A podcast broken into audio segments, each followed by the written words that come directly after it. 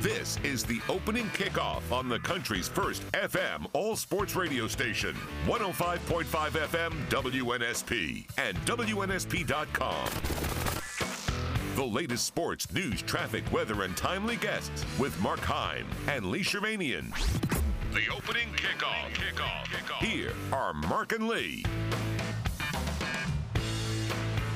Okay, woken it. Woke. See, this is what happens when you get up early after being out partying with Wiggins and Root and the guys. And let me try that again. Welcome into another edition of the opening kickoff. Mark and Lee here with you for the next three hours, right here on the sports station WNSP and WNSP.com. Want to thank everybody who came out to Moe's downtown last night for the WNSP March Madness Matchup Challenge. Lee, there was a little drama in the air last night. Got very dramatic. People on the edge of their seats. You would not believe, first of all, there were two random blank pieces of paper in the drawing.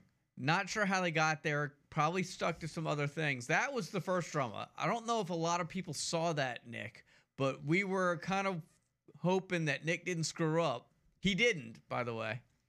The other thing, Lee, is that do you know the last team selected from the random draw out of all the teams? Alabama? Alabama I'm was guessing. the very last team. I mean, we couldn't we couldn't do that again if we tried. Like we there might have been a better chance of one of us filling out a an, uh, a perfect bracket. Like you can't even do that on purpose, I don't think, because we had multiple people. Corey, Nick, uh, Bronner, and I each took turns. Natalie took a turn. We each took turns pulling teams, and everybody was waiting for Alabama, and it was the very last one picked. Incredible. Who got Fairleigh Dickinson? I'm only teasing. They were one of the winners yesterday. Arizona State was the other. Those games weren't really close, so they advanced. All right, a uh, couple of things. Headlines: Jet fans may be feeling ecstatic. Met fans may doom and gloom. And a new twist to the Alabama drama from the shooting on January 15th.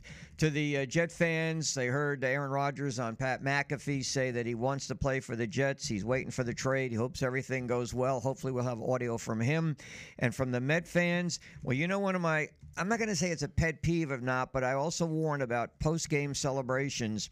And after Puerto Rico, won its game yesterday, five to two over the Dominican Republic. And if you don't know how much this means to that country, you just don't understand the Latin American culture. But Edwin Diaz, the star closer for the Mets, struck out the side mark. You they have the post game celebration. He collapsed. His knee went down. He got hurt. Doesn't look good. Meanwhile, a story breaks. There was a lot of stuff going on with Alabama at the press conference. Uh, Nate Oats explaining why Brandon Miller has an armed guard. And we'll get to that too, and hopefully we'll have Nate uh, comments coming up very shortly. He explained with social messaging and threats on Brandon Miller. He didn't go specifically into the threats. I don't know if they were life or death threats or things like that, but he said we had there's an armed guard, and and one of the reporters asked him why is that armed guard there. But then uh, just recently, uh, overnight, Billy Witz. I don't know him, but he's a reporter for the New York Times. Is reporting this morning that there was a fourth Alabama basketball player at the scene of the tragedy on January 15th, the shooting death of Kamia Harris. That person, that player was identified as a walk-on freshman, Kai Spears. He's from Pittsburgh, and Witz has him actually in the vehicle driven by Brandon Miller when he went to pick up uh, Darius Miles, and as you know, the, the weapon was in the back seat. Now, Spears was asked about this. I don't know who asked him, but he was asked, and he said, I can't comment on that. I'm sorry, I can't comment.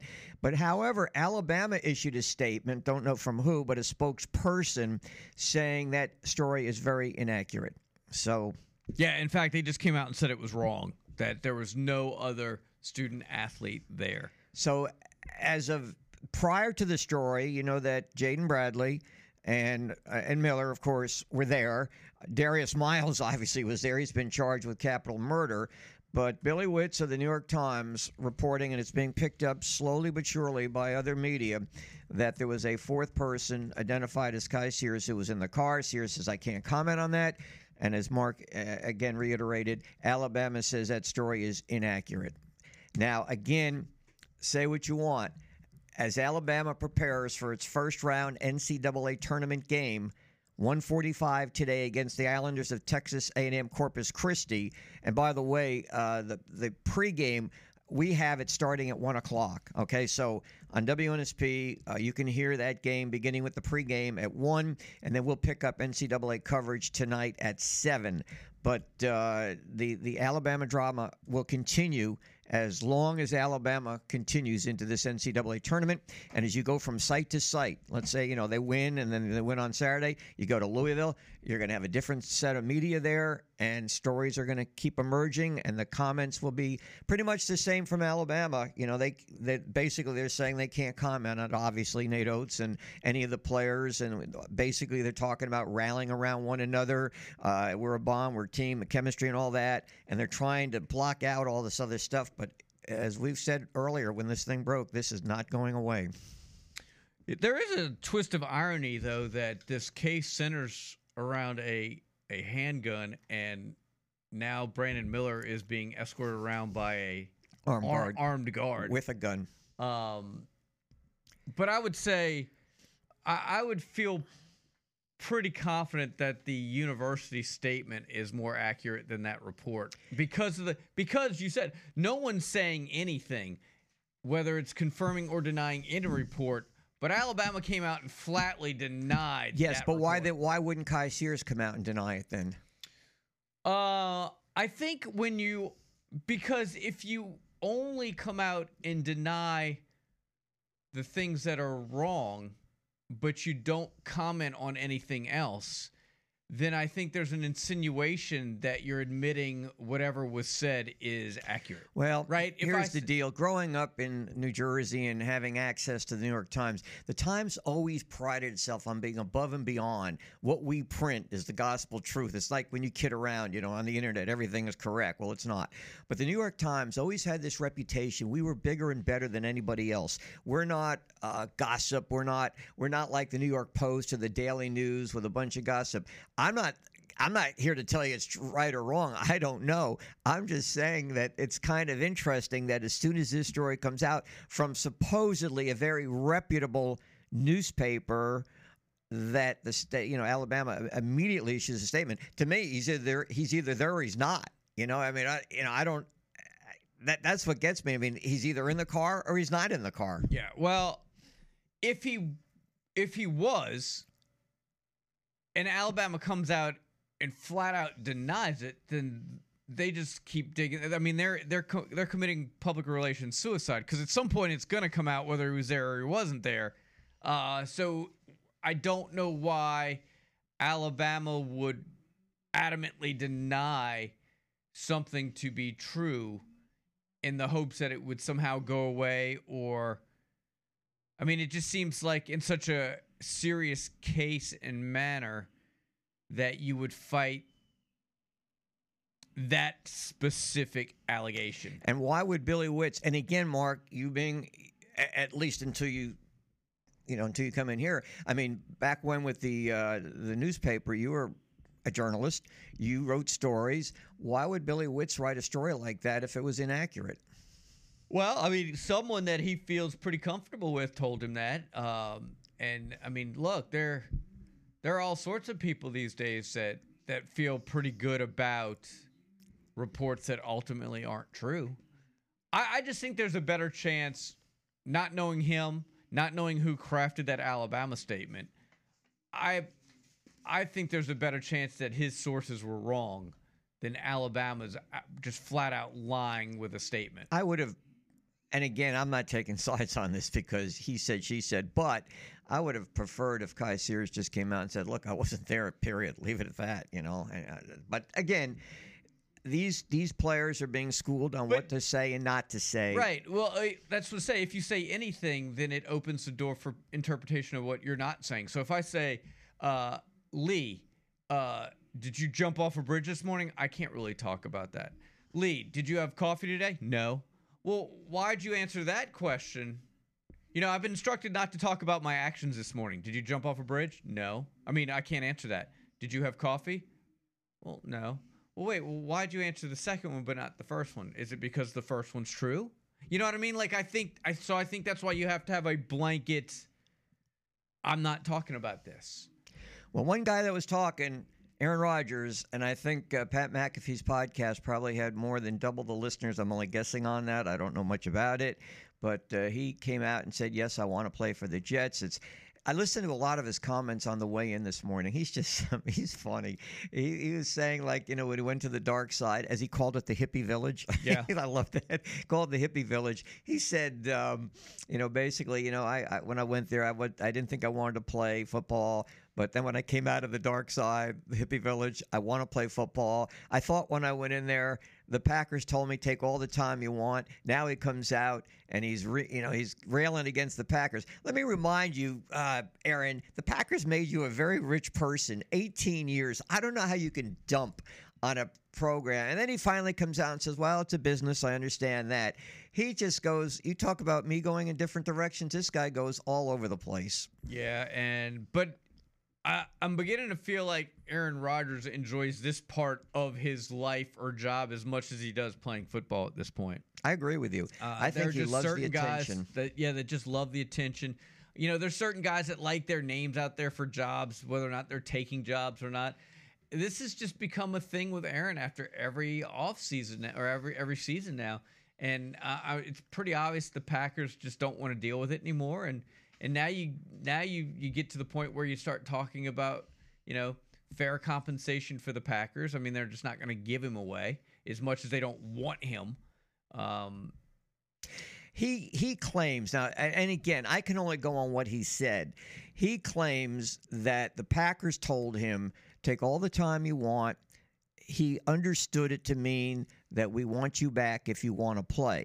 So then he comes out of this wherever he was, the commune, dark side, hippie village, whatever he, he that's what he called it, and said then he, fi- he starts hearing from his his phone messages and all that, and he did specify from other players that the Packers are shopping you around, and that's when he kind of felt that he was being disrespected, and that's when he kind of felt that he wanted to go play for the Jets. See what's so ridiculous about this? I don't mean to cut you off, but so he'll sit there and say he'll kind of go after the the Ian Rapoports and the Schefters of the world for the people they're not talking to. Their sources are not people in my inner circle.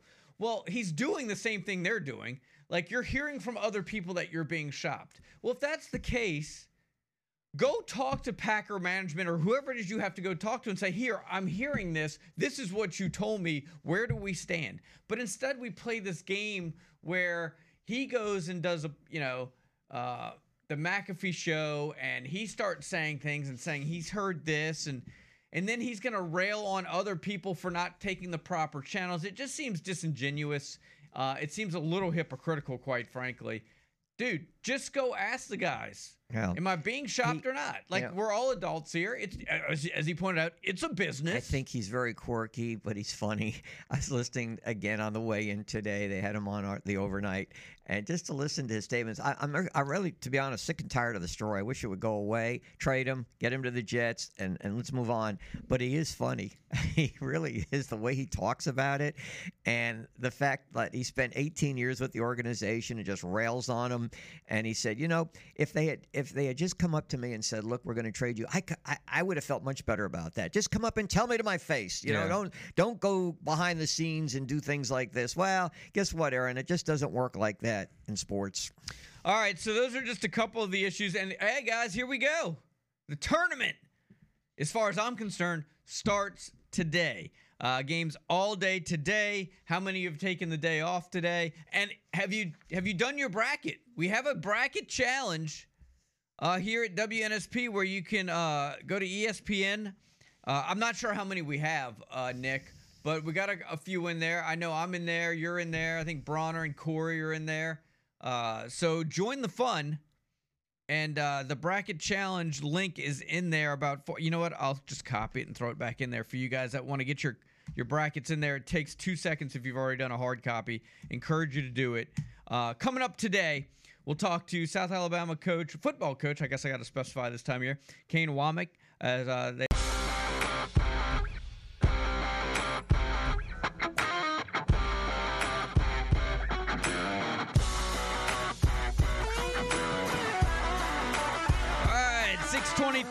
Boys and girls. You guys can jump in at 694 1055. It's the opening kickoff. All right, Mark. Uh, I, mentioned we might have Nate Oats, but we're having some technical issues with our audio, so we don't. So we don't have the Nate Oats comment.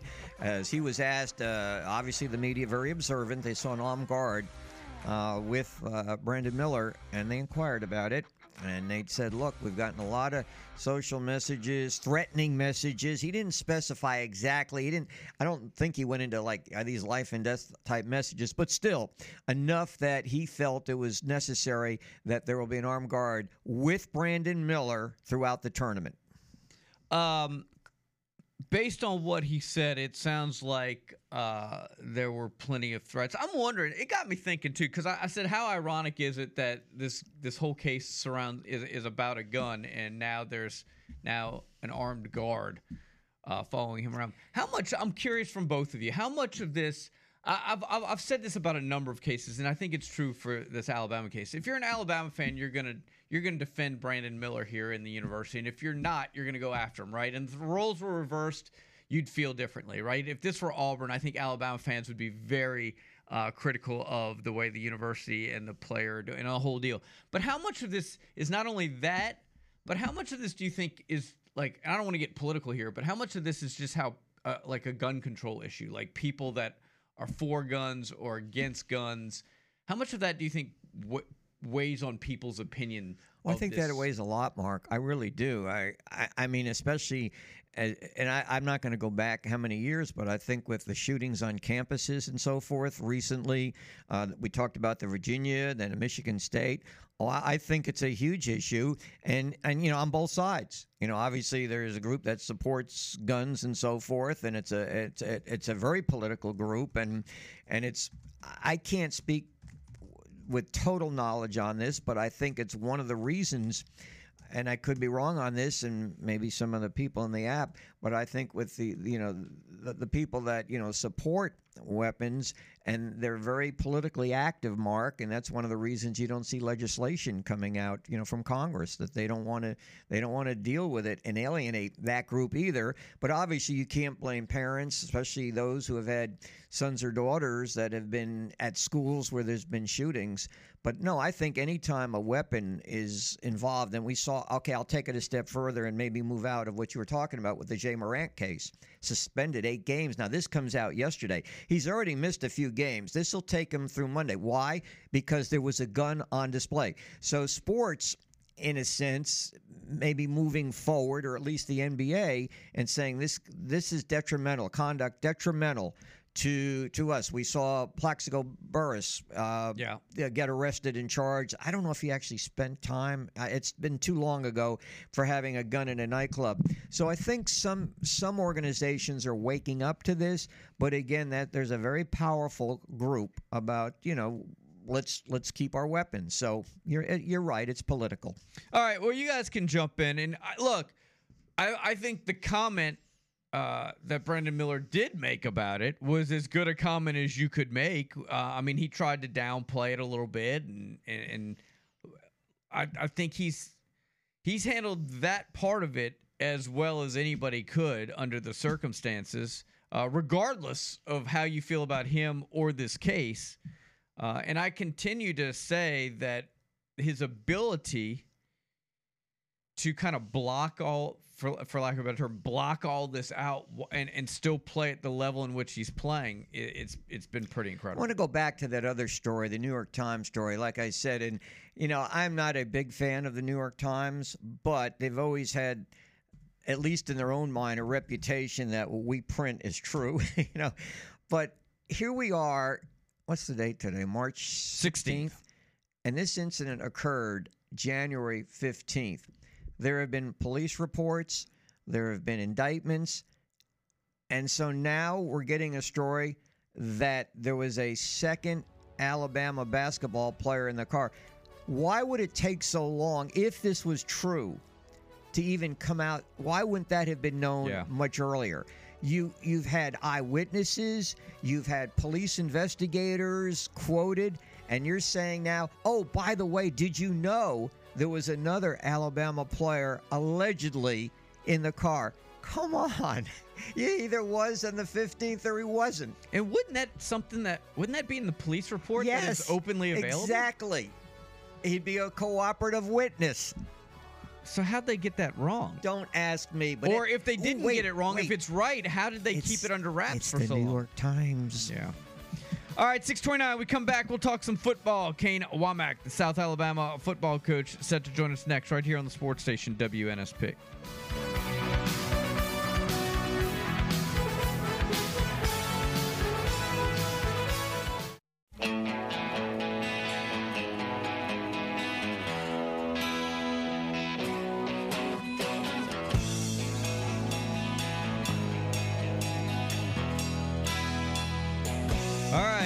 32. Welcome back in. The opening kickoff continues here on WNSP. Mark and Lee in the studios. Thanks for hanging with us. Let's talk to the head uh, football coach at the University of South Alabama, Kane Wommack. Kane, welcome to the show. Good morning. Good morning. Glad to be on with you guys. Hey, we've missed you. Where have you been? Oh, just getting things done around here, getting ready for spring football. We've uh, uh, we've got our first practice starting on Friday uh, or tomorrow, uh, and obviously our guys have had a really good off season. Um, you know, there's there are uh, uh, positives to you know to the uh, the amount of retention that we've had both in our coaching staff and and uh, uh, certainly coordinators, and and then obviously when you have 20 returning starters, there's a lot of great momentum uh, and a lot of carryover from some of the things that that we did uh, that we did a year ago to kind of move the dial forward. So.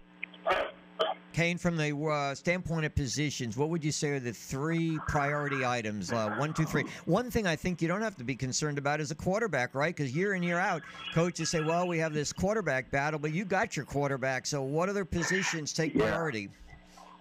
Well, certainly, uh, you know, it, when you have the amount of returning starters that we have, obviously you can point to a lot of positions, um, that, and, and there's some excitement about the experience that's coming back.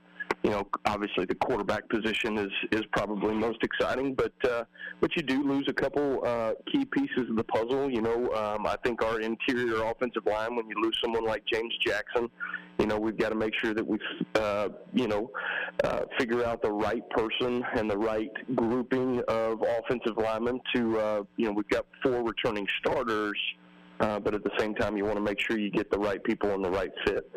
Uh, you know, Darrell Luter at the corner position. Obviously, we've got uh, some some guys coming back, and Ricky Fletcher and uh, Marquise Robinson, um, and yet at the same time, you got new faces like Reggie Neely that are here. Um, so just seeing kind of who who's going to play that boundary corner, who's going to play the field corner position, um, and then I would say you know you, you lose Jalen Wayne, so you. You, you've you've got Jalen Tolbert, Jalen Wayne in the last two years. Uh, really fortunate to have Caullin Lacy and Devin Voisin both step up with, with 60 plus catches this year. But from a personnel standpoint, those are some of the needs that we feel like uh, we've got to address between now and the beginning of the season. You start tomorrow. You'll wind up with uh, when will you have your spring football game? Um, we uh, uh, have our spring game on April 15th, um, so we'll, uh, we'll we'll go uh, 15 practices between now and then, starting on Friday. The first couple of days, uh, you don't put pads on, and then uh, uh, the third day you can put pads on, and, and we'll get a couple scrimmages in between then as well. Um, so really, I'm looking forward to it. I'm, I'm excited. You know, going into year three, there's a lot of um, just again that, that carryover and experience and, and, and it makes things uh, you know you get to hone in on maybe some things that are a little more detailed in each person's role uh, that you didn't maybe get to cover in year one or two just because there was so much else to get done. Kane Wommack is our special guest, the head football coach at the University of South Alabama, coming off a 10 win season. I want you to talk about some of the new coaches, the local coaches you have added to your staff.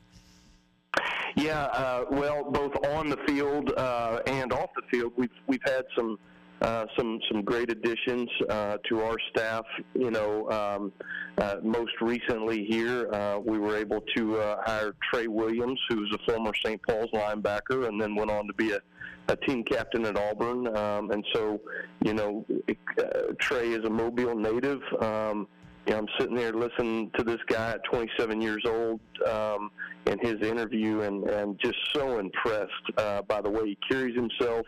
You know, it seems like everybody that knows Trey speaks about that, um, and uh, and how impressive he has always been as a young man and, and, and a young player, and now as a coach. Um, and so, uh, uh, very excited to be able to bring him in. And then you've got uh, Eric Collier, uh, who's been the head coach at Theodore High School for the last decade, been a long-time high school coach in the state of Alabama. And uh, we are able. Uh, we brought him in as our, our director of football development.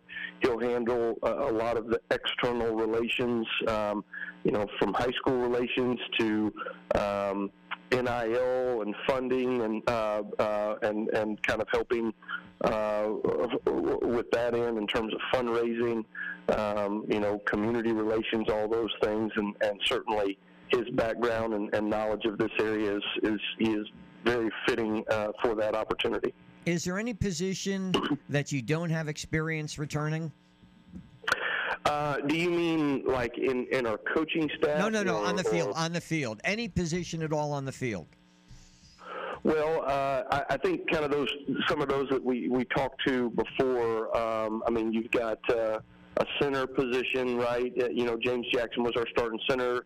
Um, Jalen Wayne was a starting uh, uh, outside receiver, um, and then Darrell Luter uh, at the corner position. But uh, you know, uh, outside of that, I mean, you really we really have a lot coming back. Um, uh, we do have some players that are out for spring, uh, particularly on the defensive side of the ball. In fact, we've got we've got a number of them, quite a few uh, that are starters. So in some ways, right, uh, the the positive of of not having those guys for spring is you're able to build some depth. Even though you've got a bunch of returning starters, they may be out, and so some other guys are going to get some reps this spring that'll inevitably going to uh, you know help us in, in the season. Are you going to have a TV out there so guys can make sure their brackets aren't busted over the next couple days? well, excuse me.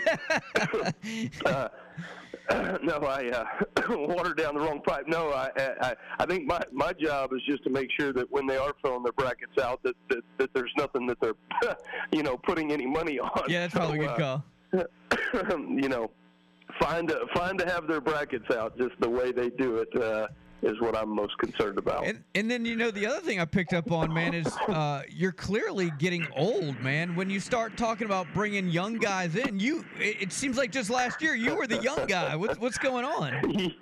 yeah, well, I don't know if I would say that totally, uh, but I, I will say, uh, you know, when you're when you're 35 and you when you hire somebody that's 27, you realize, okay, all right, you you are moving along in this Yeah. profession, you know. Um, but uh, but no, we've we've got uh, we've got really a great staff. I mean, I've got you know our, our I guess our ranges now. We've got our youngest on-field coach is now 27. Our oldest coach is 54, um, and uh, and then we're kind of spread all throughout there. Kane Wommack, our special guest. Kane, I was going to ask you about did you uh, fill out a bracket? And if you did, who do you have winning this thing? You know, um, unfortunately, I've been so uh, uh, well. I've been so focused on what we're doing. That's a good thing. However, uh, sometimes I, don't get to enjoy some of the things that uh, that come around at different parts of the year. Um, and uh, I, I have not gotten to watch a lot of college basketball outside of South Alabama. And so, uh, once uh, once we were done and, and not in it, I, I, I really couldn't tell you much about anything. I know Alabama's way up there. Uh, and they've got a really, really impressive team. Uh, but uh, outside of that, uh, I, I, I couldn't really tell you much uh, ab- about the, the brackets right now. Very good. Well, we'll be following up with you on uh, scrim. Do you have any scrimmages uh, planned during the next couple of weeks? we do, uh, and, and I'm I'm blanking on the dates on those. I, I see them as pra- as our practices. So I know I know practice number eight, which will be on a Friday, and a couple Fridays from now. Um, uh, I guess it'll be yeah three three Fridays from now will be our first scrimmage. uh, and uh, and then we'll, we'll try to get at least one more good scrimmage in before we get to the spring game itself on on uh, on April 15th. We know you got a really good quarterback coming back, but uh, who's going to back him up? Well, we're, we're fortunate to be able to hold on to Desmond Trotter. You know, Desmond had uh, got got in the transfer portal to explore some options, and as you would imagine, a guy that has starting experience and all those things, a, a number of teams uh, courted him and, and brought him in, and and uh, we gave him an opportunity. You know, he's been such a great loyal uh, teammate and done everything we've asked him to do. That if he wanted to see an opportunity uh, through, that you know that we would allow him to do that and he looked into it and, and decided that this was the right place uh, for him, and so to, to, to come back here and and uh, and so I, I'm excited. I think Desmond has take, taken leaps and bounds over the last two years with Major Applewhite and, and our offensive system uh, to be able to have him as as always. I mean, you are you are one play away, as we have already seen in our two years here, um, from being the guy. And then uh, certainly we're all excited to uh, to see what Gio Lopez, our, our true freshman who transferred or came in early uh, as a mid-year enrollee, uh, we'll get our first first look uh, uh, with him behind the center. At the end of the uh, spring uh, practices, will you still explore the uh, transfer portal? Yeah, I think so. Um, you know, we have uh, intentionally left some positions open.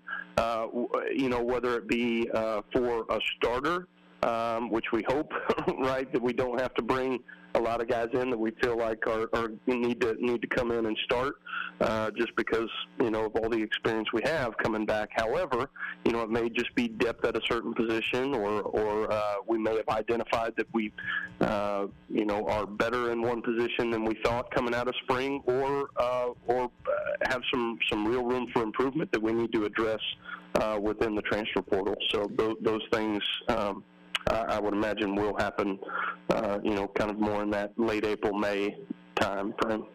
Kane, enjoy it, man. I know you're probably pretty pumped to get started. We appreciate you getting up early with us, and uh, have a great weekend. Hope it goes well. Awesome. I really enjoyed it, guys. Jay's up and Leo. That's uh, South Alabama coach Kane Wommack. All right, so when we come back, uh, you guys can jump in. I do want to say, uh, I want to give a shout out right now. We met a lot of fine folks yesterday, Nick, at, at our March Madness matchup challenge. I want to say hi to Lee Phillips out there. He listens every morning. He's riding around or driving around his truck. So we appreciate you listening, and it was great to meet you and your wife yesterday at Moe's. So again, thanks for listening, and uh, have a great weekend. We come back, we wrap up our number one next, right here on the sports station, WNSP and WNSP.com.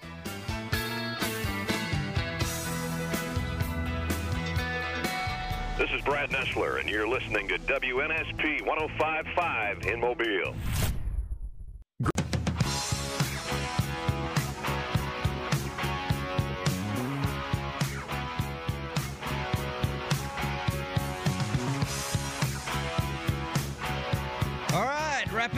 Number one right here on the sports station, WNSP and WNSP.com.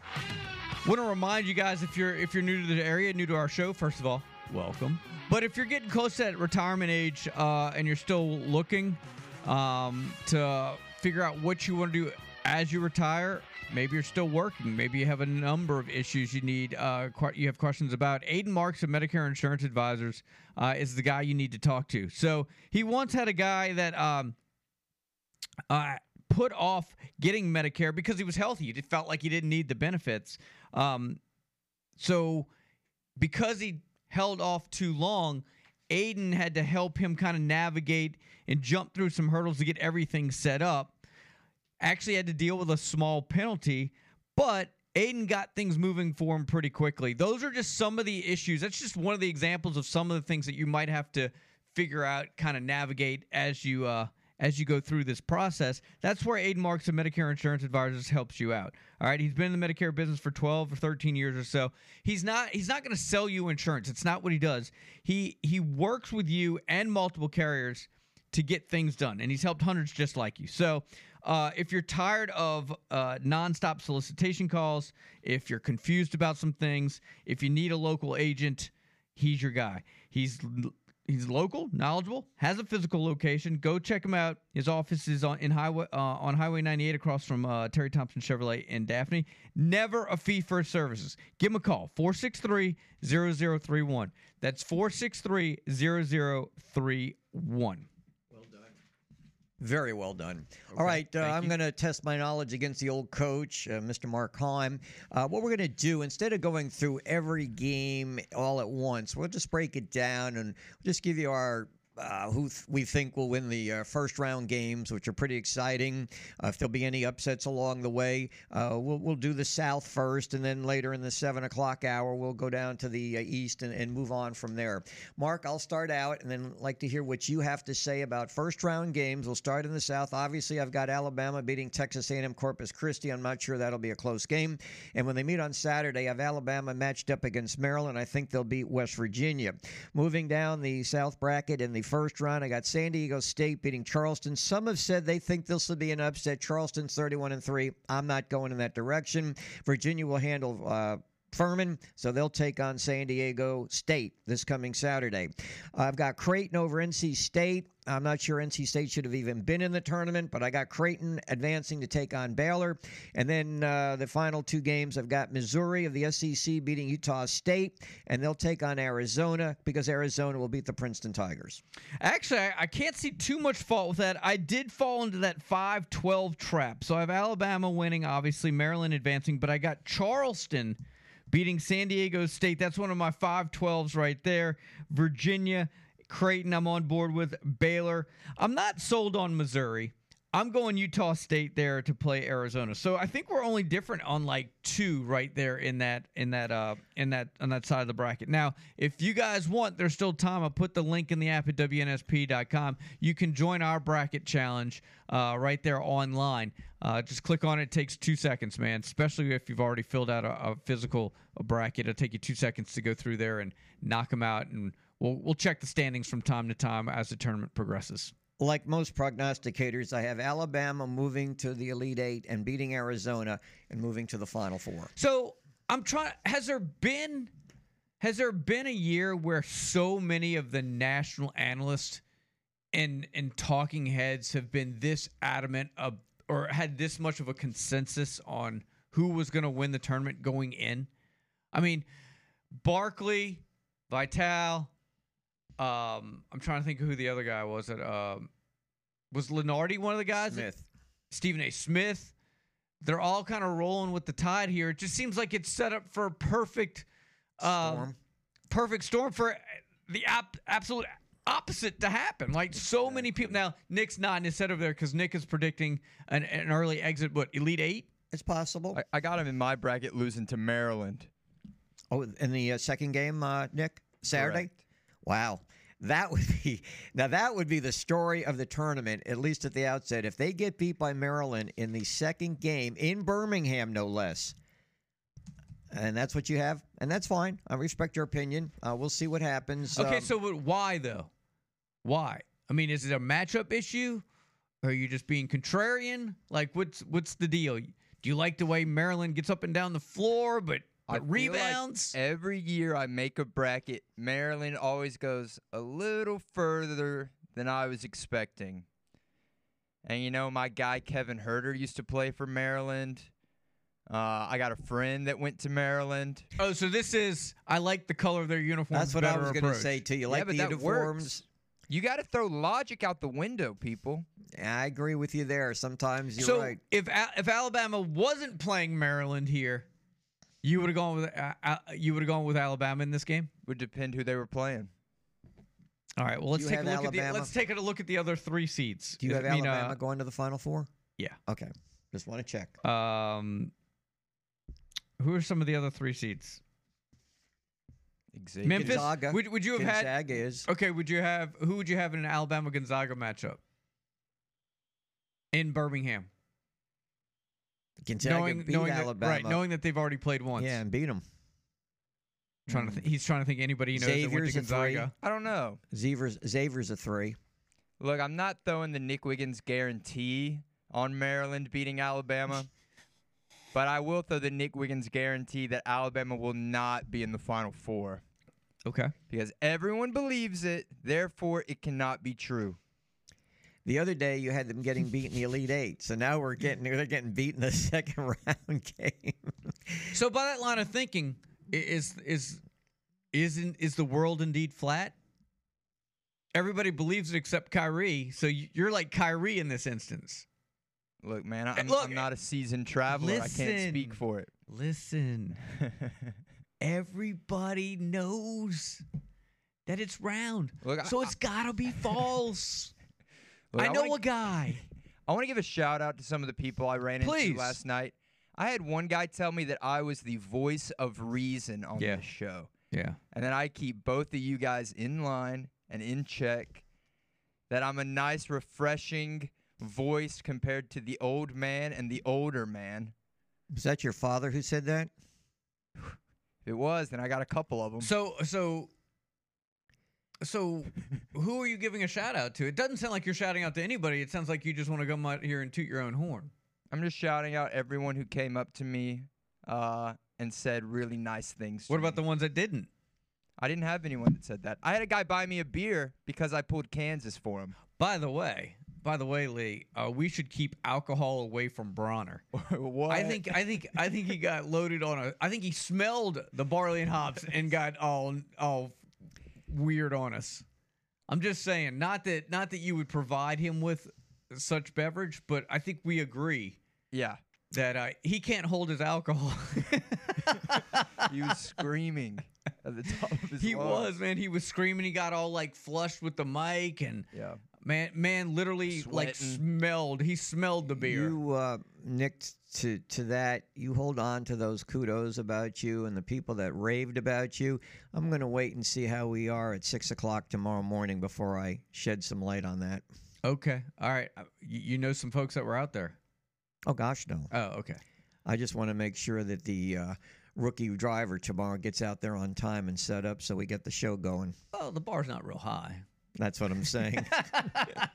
and, and if Nick, all right, but I'm glad to hear that, Nick. I'm glad that you're the voice of reason, Yeah, I appreciated that. and I could. And you I responded, I know, I know. Mm. And so I who do you? felt Oh, wait, like a I- minute, wait a I- minute. Back up. Hold it. So who do you have going to the Final Four then? Out of the South. Brain cramp. Brain cramp. He's trying real Oh, You gotta hard. have I somebody. bracket in front of me. Okay, look it up. Take your Who's time. the three seed? Baylor. Who's the four seed?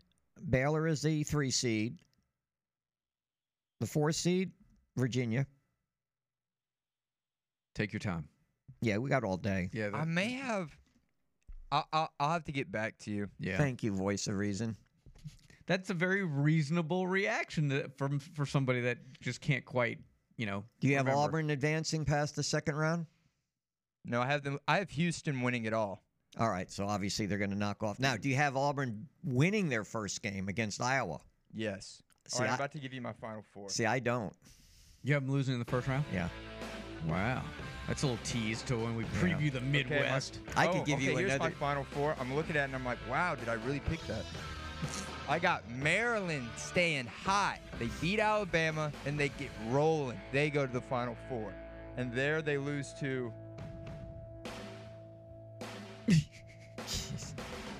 Don't don't. No, they're going to lose to Arizona in the Elite Eight. And then my championship is Duke and Houston. All right. So So Maryland gets rolling and wins a whole whopping one more after they did beat ju- Alabama. Did you just say Yeah. they they go to the Final Four and lose to Arizona in the Elite No, no, Eight? no. They go, they go to the Elite Eight. I misspoke. All right, very good, Mr. Reason. All right, for uh, Lee Shervanian and the voice of reason, I'm Mark. That does it for hour number one. Paul Finebaum is next here on the sports station WNSP.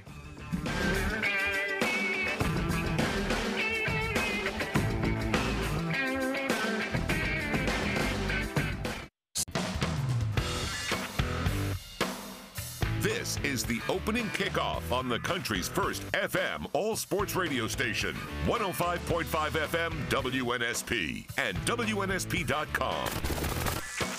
The latest sports, news, traffic, weather, and timely guests with Mark Heim and Lee Shermanian. The opening kickoff. Kickoff. Kickoff. Here are Mark and Lee.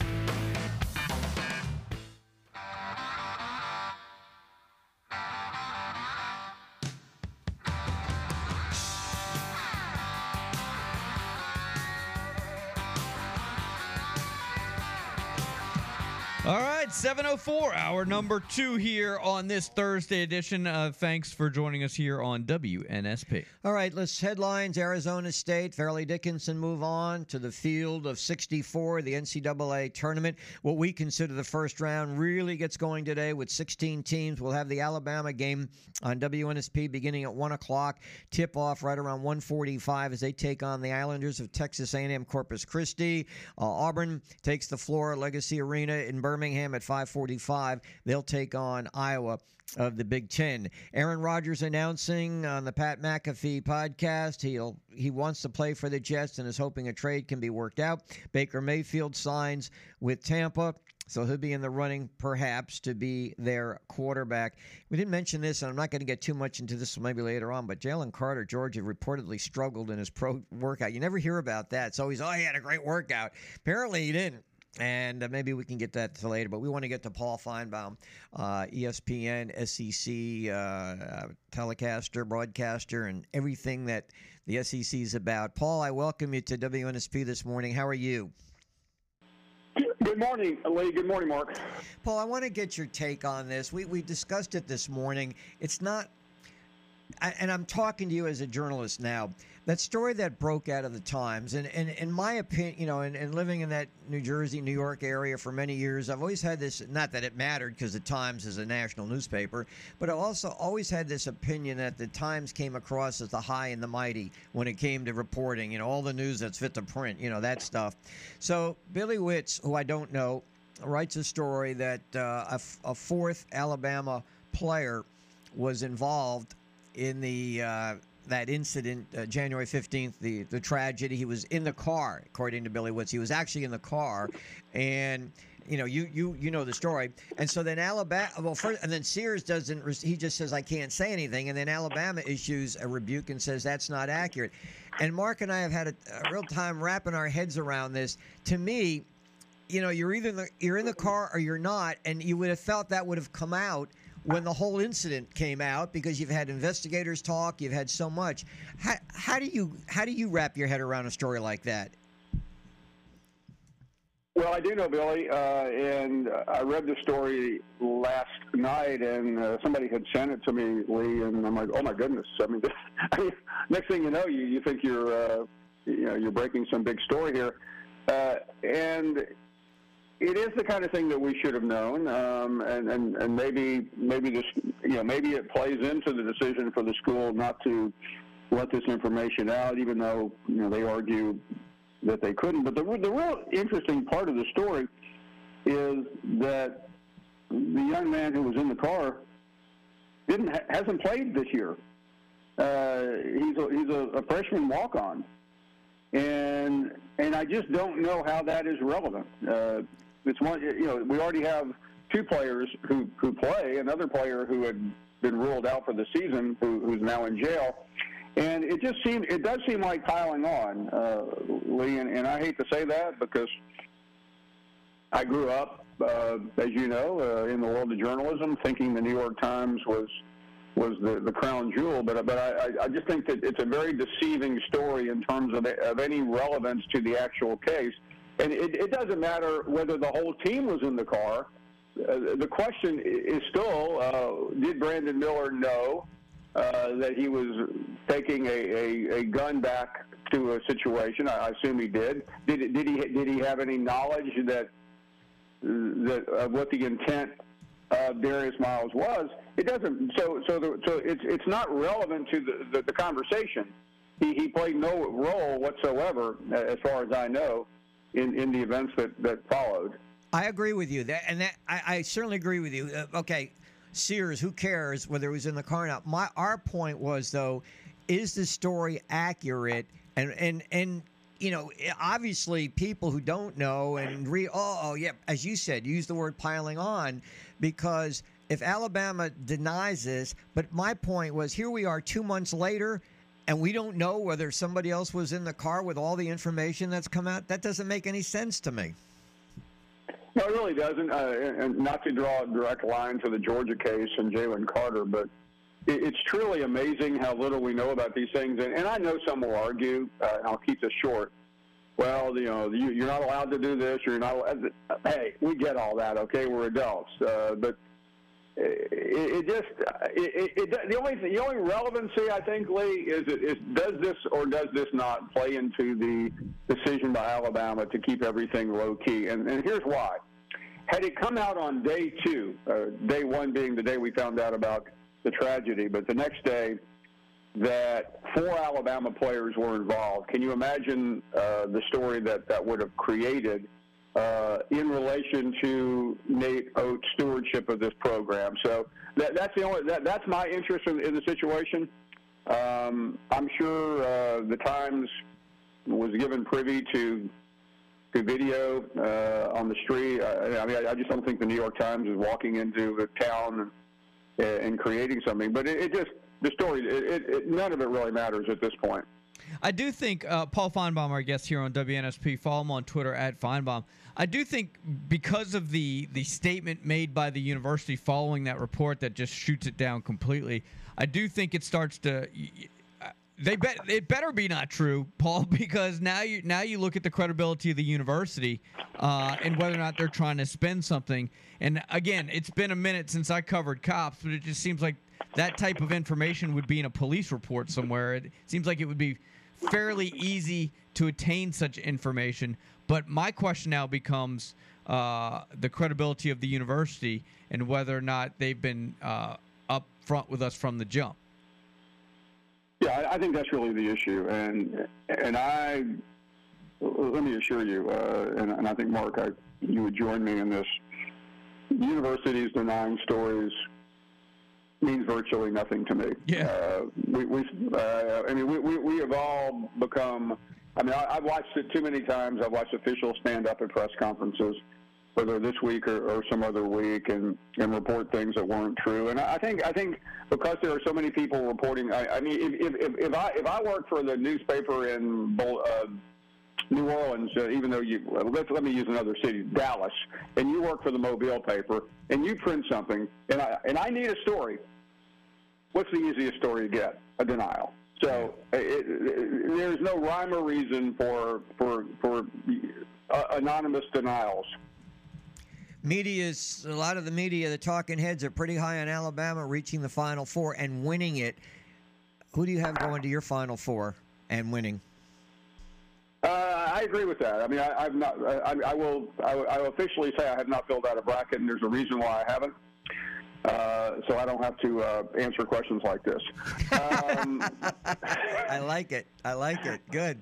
No, I mean the, the, our, our bosses, you know, I wanted everybody to fill out a bracket so we can get in a competition. And the reason I don't like to do it, uh, Lee, is you're held accountable, and and I don't want to have to be arguing with some Missouri fan uh, two weeks from now, you know, why I didn't respect his team, and, and you, you understand that. I think Alabama is going to win it all, and, and I don't think that is a really uh, major statement to make.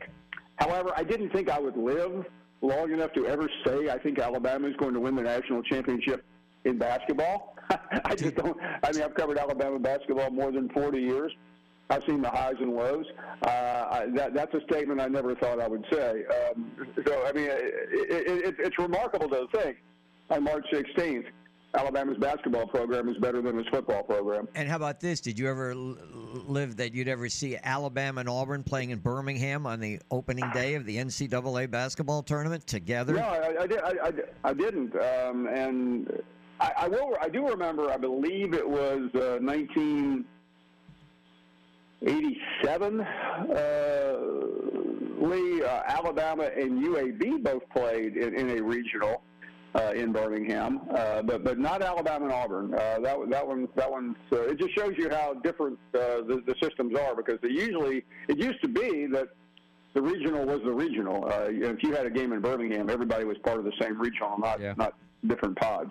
So you could uh, you could make the argument that this might be the best week of the state of Alabama basketball in the history of the, like in the state. This is the best week ever, right? I mean, we're we're in some we're in some new territory here with Alabama and Auburn in Birmingham for the NCAA tournament, and one of them being the prohibited favorite to win the whole damn thing. I mean, this is this this might be the, this might go down as the greatest week in basketball history in the state.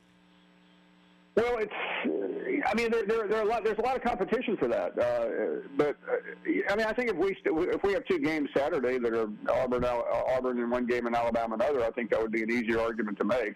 I don't think you could make it yet. And, and I don't mean to be dismissive. I mean, there was, there was a time when Alabama getting into the tournament was a, was a really big deal. Yeah. But uh, Alabama playing today as a 24 point favorite, uh, it, it just seems like a big yawn, doesn't it? Talking with uh, talking with Paul Finebaum, E ESPN SEC.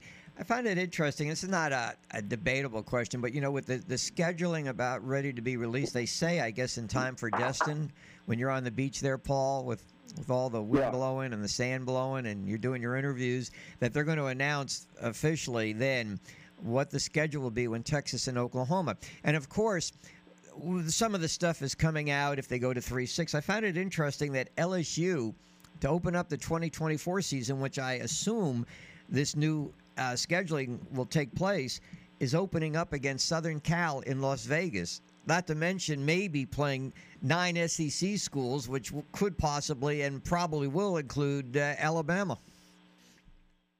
Yeah, it, I, I do find that interesting. But uh, after I talked to you the other day, uh, we did talk to the commissioner, um, and, and we're, we're, we're definitely looking at at, at Destin. Uh, I think everything will be determined by then. But uh, ne- next year is going to be one of the most transformational years in, in college in college football history. Uh, there's just uh,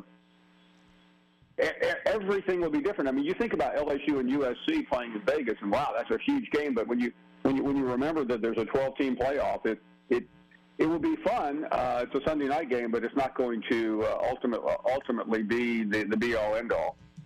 Hey, by the way, uh, if I could go back for a second, um, you talk about. Uh, I mean, I've covered Alabama basketball since uh, Wimp Sanderson, but I will say this, Lee. Um, the most memorable moment I think I can ever remember in Alabama basketball did not did not was not in Alabama. It was uh, in Atlanta, and I'm pretty sure you were doing the game.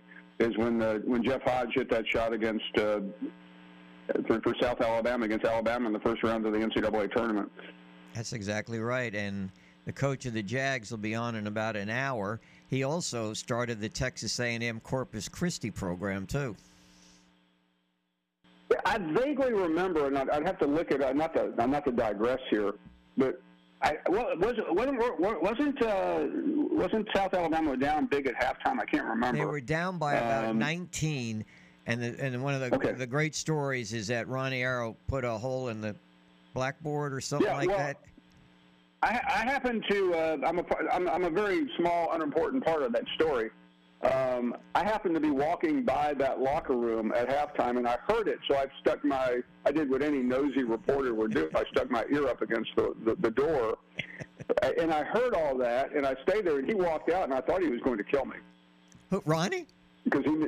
Yeah, because he knew what I was doing. Uh, but, but anyway, Wow. that was the famous uh, game where, uh, and you'll remember this, League. I've got a picture of it upstairs in, in my in my in my house, where before the game, some caller asked me uh, if I thought South Alabama had any chance of beating uh, Alabama, and I said I will crawl to Mobile if South Alabama wins the game. And uh, you may remember, I actually did. I, I do remember they rolled out a carpet, didn't they, on the highway or something like that? Well, how far did you have to crawl? Well, well, truth be known, uh, however many years later, this is what 34 years later. Uh, we had a uh, TV crew uh, from Birmingham film me crawling uh, into the car, uh, and then I flew down, and then uh, a limousine dropped me off. And it was a pretty long red carpet, if I remember correctly. And the president and and, and Ronnie and everybody was there, and I crawled all the way over to. Where the where the band was set up and, and the students were screaming at me. I, I didn't. By the way, I apologize for, but I just happened to remember that. I mean, I'll, I'll never forget that uh, as long as I live. And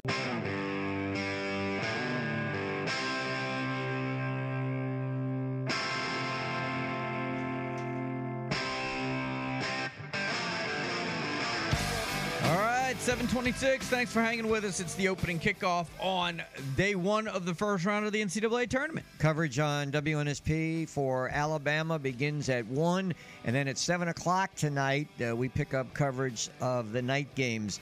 Uh, I do want to thank uh, Dixie Building Supply Your Metal Roofing headquarters in the Greater Mobile area. They are sponsoring this segment.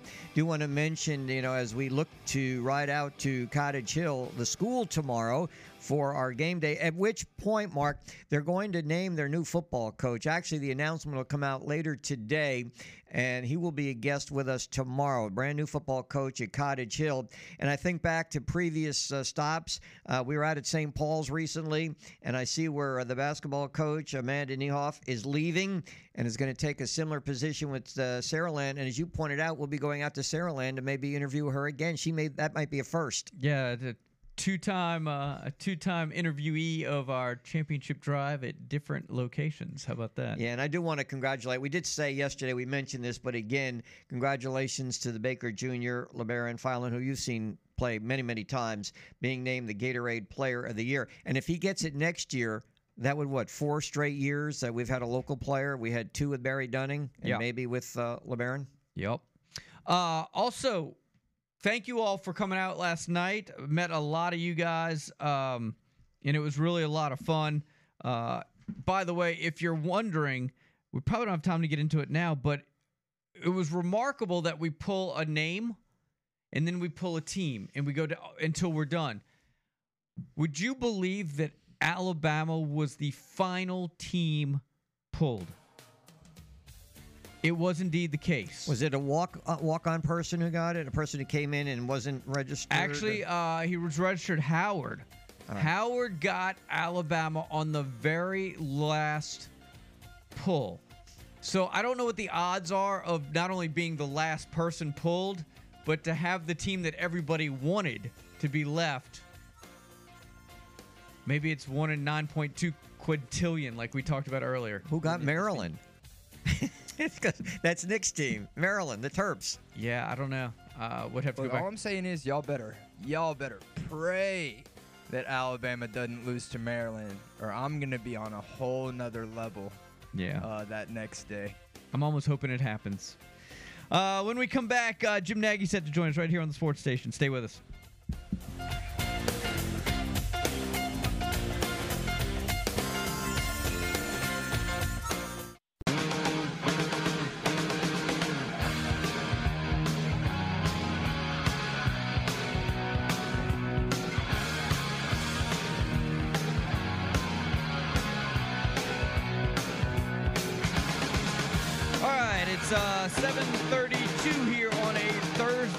Edition. It's the opening kickoff. Mark and Lee, right here on the sports station WNSP and WNSP.com. Hey, a quick shout out to Leia and Callie.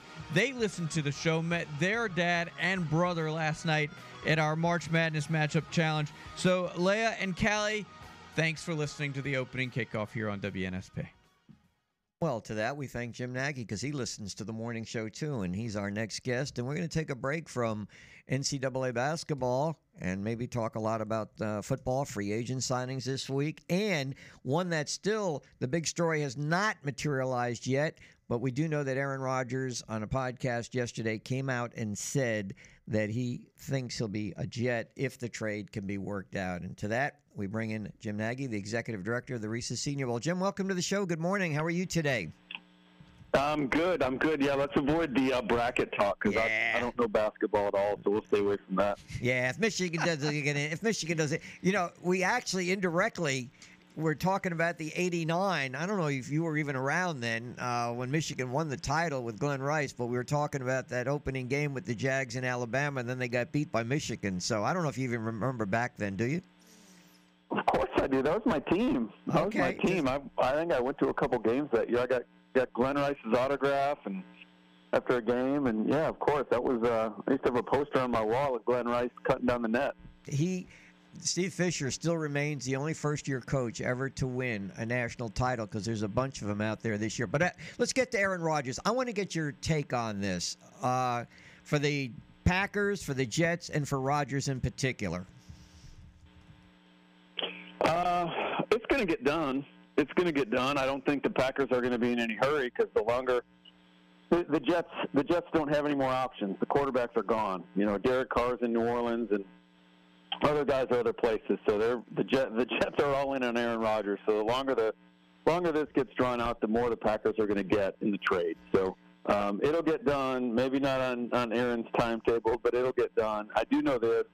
Um, being at the combine, whenever that was, a couple weeks ago, last week, a couple weeks ago, uh, in in getting together with some of my uh, friends on the Packers, they are really excited about Jordan Love. This is this is not something where they just want to move on from Aaron Rodgers and they don't really know what they have and they're saying things publicly. They're excited about Jordan Love. They are truly excited about what Jordan Love can do. He has had some he has had some game time, but um, you know, they just just the development he's had in the last year. They said he makes some wow throws every day in practice. They're excited to get him on the field. So this isn't a situation where they just are tired of Aaron and and you know all the nonsense every offseason and just want to get rid of him. They they feel like they've got the guy in the building that they can move on and and uh, you know win NFC North championships with. So to that point, how does that how does the mentality of both teams impact the what what is given up to get Rodgers? Right, Jets clearly want him. The Packers are clearly ready to move on. What, what are we talking about here as far as, as draft picks and, and, and trade value? I don't know. I mean, Mark, I can't. I, you know, I know there's been talk about you know, you know, first round pick or two first round picks, or them getting like the Matthew Stafford package. Yeah. That, that, that Detroit got in exchange for you know with the Rams for Stafford. Um, I would expect it to get done by the end of the week. Again, I mean, I don't, I don't know what else. They were working on this thing in Indy. Um, I went out one night with, with basically the whole Packers front office, and the only guy that wasn't there was the GM Brian Gutekunst, and that's because he was working on the Aaron Rodgers stuff. So, and that was about at 11 o'clock at night. So, they've been working hard on this thing. It'll get done. Um, you know, I don't know what's Aaron like 37, 38 years old now. I don't expect him to get multiple ones. I mean, maybe a first round pick, maybe two twos. Um, but I would expect I would expect it to get done before the weekend. Jim, you kind of alluded to this. Is it because are they really that solid on Love, or are they they be happy to get rid of the quirkiness that is Aaron Rodgers, or do they just feel his play has deteriorated? Because despite the two MVPs, two of the last three years, last year was not that successful a season. Do they think that he's just down to that point where he's just not productive? No, I don't think it's that. I think it's the the, the former Lee. I think uh, I think they're they're just ready to move on as, as an organization, and, and you know some of what you know Aaron has brought to that building over the last few years, and and again, I think they're genuinely excited about about Jordan Love and, and what he can do. I mean, they traded up in the first round to take him a few years ago. Um, after him, you know, having a, a really good Senior Bowl week, um, he's a talented guy, and he's had time to learn and develop and um, I think he's handled this thing incredibly well. I mean, that's what's being overlooked. I mean, there's some backups that would be making waves right now, but Jordan's just kind of sat back and kept his mouth shut, and, and he's chomping at the bit to play. And and uh, you know, practice is practice, and it's different, you know, in games. But he did make he did get some game time over the last year. It looked significantly better than in the past, and and uh, you could, there's takeaways from practice. You know, there's there's things you can see, and uh, they're excited to get him out there there, the narrative in New York is that the Jets are just a quarterback away. They've been 12 years since they've made a postseason, and, and that's the longest of any NFL team. Do you buy into that? Do you think they're just a quarterback away from making it to the postseason? Yeah, I think so. Yeah, I think they can make the playoffs for sure. I mean, they were they were you know, pretty close this year. They had a great draft last year. Any anytime you have both the rookies of the year, uh, Sauce Gardner and and uh, in Wilson, Garrett Wilson. I mean, that's they had a heck of a draft last year. It wasn't just those two. I mean, they they knocked it out of the park. They'll get Breece Hall back, the running back this year. So no, that's a that's a pretty good roster. Uh, you know, the hard part is in the in the AFC and the division. I mean, you've got you've got Bill O'Brien going up to New England, so Mac's going to get coached better. Um, so New England's probably going to be a little bit better football team. You, if Tua comes back healthy, the Dolphins have made some nice moves in free agency, and they were good last year when Tua played. Um, and then, of course, you got Buffalo with Josh Allen. So, I mean, it doesn't even guarantee him, you know, a spot in the, you know, winning the division, but uh, it certainly moves them a lot closer. It's the, it's the best thing they can do at this point to move the team forward. Uh, you know, like you said, 12 years is a long time. I'm sure Woody Johnson's tired of not making the playoffs. So um, they had to do something. But I do like the roster. I think I think that front office, Joe Douglas, the GM, they've done a nice job the last couple of years. Uh, a couple of uh, moves yesterday. When we've had quite a few. Baker Mayfield to Tampa. Juju Schuster goes to New England. Bengals look like a nice pickup in that Orlando Brown at tackle. But I was going to ask you for the three or four days now where we've had constant movement. What stood out to you? Is there one, two, or three wow factors out there? Uh, you know, the wow factor for the Senior Bowl is that our guys signed $688 million worth of contracts on day one of free agency, something like that. Um, so it's cool seeing those guys. But um, no, like the Baker Mayfield thing. I mean, I, I don't. They're bringing him to compete with Kyle Trask in, in Tampa. I do like the Orlando Brown move in Cincinnati. Um, that gives them another another guy to protect Joe Burrow. That was kind of a big move overnight. They got him at a, at a pretty decent cost as well. Uh, I don't know if they're going to move him back to the right side or not, but but yeah, I mean, again, all these moves are you know teams feel like they're getting better right now, but uh, you know the the best moves to me are some of the ones where you're bringing in guys to to familiar situations. I I, I know the Raiders haven't had a great off season. I mean, some people have questioned some of the stuff they've done. Uh, did they really get better at quarterback with Garoppolo over David Carr? But I do like the fact that Garoppolo has been with Josh McDaniels. I do like the fact that Jakobi Meyers, the receiver they signed from the Patriots, has been with Josh McDaniels. So they've got guys that are experienced in that system and, and, and pretty nuanced in that system, so they can kind of hit the ground running. Where I, where I think Vegas is in trouble is, is on the defensive side of the ball. I mean, they've they've got a lot of holes to fill there, but at least offensively, I think they should be better moving forward. Um, but right now, I mean, uh, very very few off-season winners. You know, you, you talk about teams that win the off-season very rarely does that you know come to fruition when we once we get to the fall. Now it did last year with Philadelphia. I thought Philadelphia won the off season last year and they, they made it all the way to the Super Bowl, but uh, doesn't happen very often. Jim, uh, I want to switch gears real quick. I know we're talking about the NFL and this is kind of related, but Pro Day and Jalen Carter, the reports are not good. Uh, I know there's some circumstances there, but it's to me it's rare that a guy does not uh, live up to expectations on on his own Pro Day. Yeah, I'll say this, Mark. Like, uh, if I don't know if people followed it too closely, but Todd McShay came out. Uh, Todd McShay from ESPN came out probably like in December, I want to say maybe January, and talked about how Jalen Carter had some some character concerns, and he got and McShay got absolutely blowtorched on social media about it. Well, that stuff like Todd McShay doesn't make that stuff up. You know, like right. he's got no axe to grind with Jalen Carter. Like if he's not hearing that from guys with inside the NFL, then he wouldn't report it. So um, again, I hear all that stuff. I don't report that stuff. I got. I, I need to stay in the good graces of the agent community, so I can never, you know, come out and really speak negatively about any player these days. You know, I mean that's why if you if you follow me on Twitter, you know, 99.9% positive when it comes to all these players.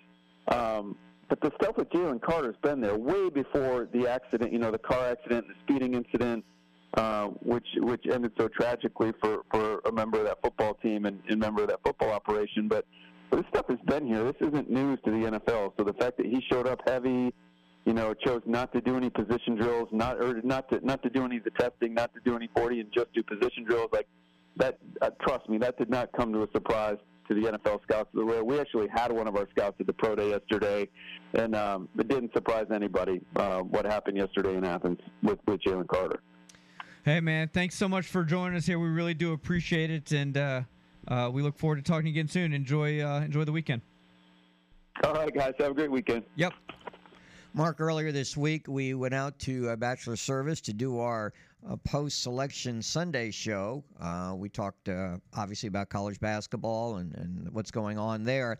And we found out that, uh, as always, Bachelor Service is serving the needs of Mobile and Baldwin County homeowners for more than 50 years by offering that terrific ongoing $79 per system tune up special. By the way, uh, Bachelor Service is our team of the day, as it has been Thursdays and will continue to be so.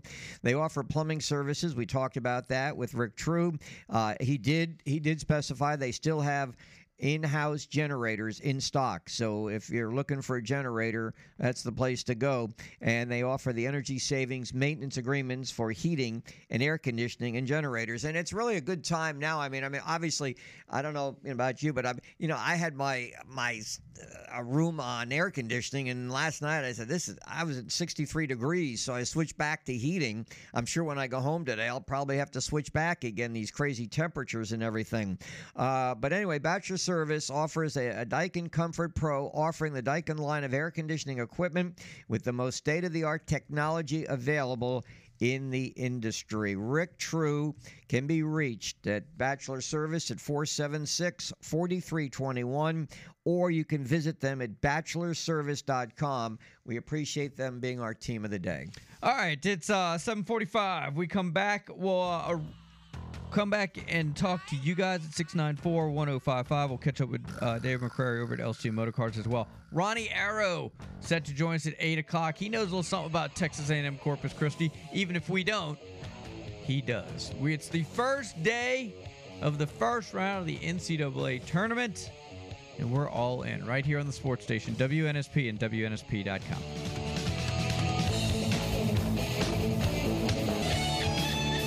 Hi, this is Luis Gonzalez, former South Alabama Jaguar and Major League player. You're listening to WNSP Mobile.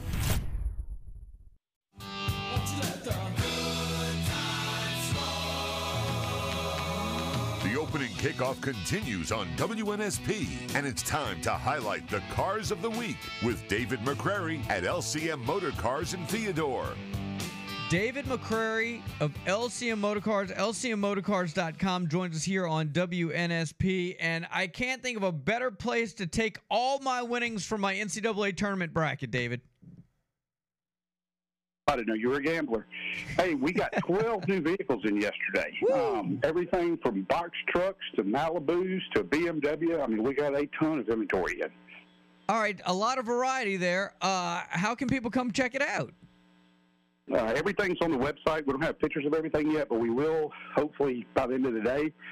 Um, come to LCM Motor Cars in Theodore. We're at Highway 90 in Plantation. That's exit 15A, one mile south of I-10. Go to the website, lcmmotorcars.com, or give us a call, 251-375-0068. All right, what is the the largest number of automobiles that you've gotten in a single day? Does that is 12 a record? I'd say probably, yeah. Yeah, we had a really good day Tuesday, and um, 12 is probably a record, yeah. All right, so if for some reason people don't see what they want in the lot, and with 12 cars coming in, I find that very hard to believe, uh, you can go out and find exactly what they're looking for. Absolutely. Just tell them to come see me, give me a call, go on the website, put in a request. You can text me from the website. Um, it's in your it's in your pocket. All you got to do is give us a call. Hey man, thank you so much. Uh, congrats on the on the record breaking day, man. I'm sure uh, there's a ton of options out there on the lot. We'll be in touch. Have a great weekend. You too, bud. Twelve different automobiles now on the lot. New. They just it's a record. That's great. That's how about good. how about a record, Lee? Absolutely. Let's talk records. No, you got your bracket ready for the. Uh, I want to go to the East now. All right, let's get your bracket. Nick, get your uh, bracket for the East. I'm sure you'll have a pretty good pick there. I've got Purdue uh, winning over Texas Southern. That goes without saying. It's tough for a one to be to uh, to lose to a 16. Now in the eight nine game. You got Florida uh, Atlantic, which has really uh, shocked a lot of people because they were 31 and 3. They used to be in the Sun Belt. They're taking on Memphis. I'm going with Memphis on this one. So I've got them playing Purdue in the second round game. Now, some are picking Oral Roberts to beat Duke. And they're saying it because number one, they got this big guy that they've been there a couple years ago. They made it to the Sweet 16. I'm not buying into it because Duke's one of the hottest teams going these days. I've got Duke beating uh, Oral Roberts. I've got uh, another upset I'm not buying into is uh, Louisiana beating Tennessee. I'm going to stay with Tennessee. The game I had the most problems with Kentucky and Providence. I think this could be one of the better games on the slate this weekend. Uh, I'm going to go with Kentucky over Providence. Kansas State is my team, Mark. I really like them. They're playing Montana. I'm going with Kansas State. And then you got uh, Michigan State, which has really flown under the radar, and Southern Cal. I'm gonna. It's tough to pick against an Izzo team, but I'm going with Southern Cal, and then Marquette. That's another team that many of the prognosticators feel might make it to the Sweet 16. They're taking on Vermont. I've got Marquette winning. I've got Duke though making it to the Final Four after beating Kansas State in the Elite Eight. Wow. All right. So we're in the same ballpark. It's not as similar as uh, the South region we were talking about, but I have Marquette coming out of that bracket. I got them beating Duke to get to the Final Four. Um, I, I had Michigan State over USC. Other than that, I think we're pretty much aligned on most of that there. I'm not buying Louisiana over Tennessee. I think Tennessee plays well, but then runs into Duke. So you and I are pretty similar there. Anything jump out at you in that? Now, let's hear the voice of reason. The voice of reason. Let's see here. I got Memphis beating Purdue. That is very reasonable. Very reasonable. I got you were living up to your Michigan State reputation. beating Marquette. Who? I'm sorry. Who? Who do you have? Michigan State, Michigan State, over all right. Marquette. All right. Ooh. Okay. All right. Uh, then I got Michigan State beating Kentucky. And then it's going to be Duke versus Michigan State, and then Duke makes it to the Final Four out of that. Wow. So you have both have Duke. I have Duke. Yeah, but I, I did a different route than he did. But you love you some Michigan State. This is a very unusual year. For, they've really flown under the radar. And Mark, I wonder if because of the tragedy on campus and all that went down. And I, to be honest with you, I didn't even know if they were going to make it to the NCAA tournament this year. They have not had a typical Michigan State season, but nevertheless, Tom Izzo teams you can never count them out, and obviously Nick doesn't. Uh, well, apparently, he said for the voice of reason in the app, the last number one overall seed last won the tournament in 2013. The last national champ to win it all without any prior Final Four appearances, 1997. Trends are on your side, Nick. Thank you. There you go. It's been a long time since the Big Ten has won a national title. Is that what you were referring to, Mark? The last time they won? I think it also has to do with Alabama too. The last number one overall seed to last win the title was, uh, man, it was 10 years ago. I was interested yesterday while I was going back and forth with the NCAA tournament games. I've been watching a lot of the SEC network. They've had these features on SEC basketball, and it, yesterday the segment I watched was on Billy Donovan when he took over at Florida, and I forgot who it was, but. Oh, uh, Dooley, uh, you know him, the the reporter, Pat Dooley. Pat Dooley told him, "You'll, you'll never. This is a football school, so don't don't get too excited." And he, he said ever since then he had a chip on his shoulder. And as you know the story, they went out won back to back national titles, and no school has done that since. Uh, let's take a phone call at 694 1055. Hey, caller, welcome to the opening kickoff here on WNSP. Good morning. Hey, Mark, just wanted to give a shout out. Y'all, did a really good job last night. Uh, wasn't pleased with my results, but no, that was an enjoyable experience and good to see some of the guys.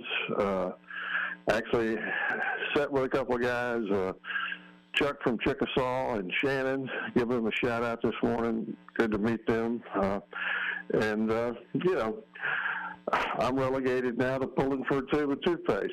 So anyway, So, you guys but have Chuck, a great who, day. Chuck, and, who uh, pulled that? Who pulled that for you? Was it Nick or was it Bronner? no, no, it was Labonte. Ah, Are you kidding me? Yeah, that's Yeah. tough. Who did he get? I didn't. I missed. Who did Chuck get? He got the he got the I two. got a t- tube of toothpaste, Lee. You know who that is? Colgate. Colgate. Yeah. Do you know that? Some, Yeah, Colgate. Do you know some of the people are thinking they're going to give a good game to Texas? I I'm not buying into. Yeah, it. there- none of those people are here right now, Chuck. But there, Really? there are people out there, I'm sure. Really? Hey, by the way, Chuck, Well, better hey, better to have them than yeah. to actually live up in that area. That's one of the coldest uh, areas in the Oh. United States. Yeah, no, I, and, and listen, you, you, you talk about a contrast in styles. I don't know if you mentioned it this morning or not. So, Fairleigh Dickinson wins last night. That is the shortest team in the tournament this year. Colgate And or, they're going Fairleigh? up. No, no, no, no. Fairleigh Dickinson. Fairleigh Dickinson. And they're going to go up against Zach Edey. How's how's a six one guy going to front him? So I, I look for Purdue to just romp them. So uh, anyway, uh, that's a one sixteen. Anyway, that's a no brainer. But uh, uh, keep an eye on the. Uh, I think it's going to be a good game. The 13-4 uh, Kent State in Indiana. I've heard that Uh, from and other I'm- people. I've heard that from other people, but I'm still sticking with the Hoosiers. Okay, well let me let me just throw this out there and I'm gone. Uh, they played Gonzaga, they played uh, Houston, and they played College of Charleston, who won 31. All of them on the road this year, and with two minutes or less left in each game, Kent State was winning every one of those contests. Wow. So I don't I don't think I don't think they'll be intimidated. Now Indy has got a good team. I'm just one to keep an eye on. One to keep an eye on. Thank you, All Chuck. right, guys. Yep. Enjoy it. We'll talk to you later. Yep, good seeing you last night. We appreciate it. We we blame Corey. Now, to be fair, I didn't start off real hot with some of my with. Uh, in fact, I was I was the punchline for most of the night, but I rallied. I rallied late, and I felt like I took one for the team because if I'm pulling bad teams for for our for our listeners, that means our other guys were able to pull some better teams. But I rallied late. I rallied late. We got another call. No, okay. Uh, but yeah, it was it was a lot of fun. We had a great time. A lot of people showed up. Um, Nick, congratulations, you did a, nice job. There was a there was a minute or so there where we thought maybe a, a team or a, or a contestant might have gotten lo- Man, left out, but it all I, worked I out. I emptied that box and made sure that there was exactly 64 names in there Yeah. three times. And so when we started pulling out those blanks, I was like, "Oh my gosh, Yeah. how did this happen?" There were two blank pieces of paper in the contestants. I don't know how they got in there. Uh, so, So like all your- sorts of craziness was going through our minds. Like, were they extra?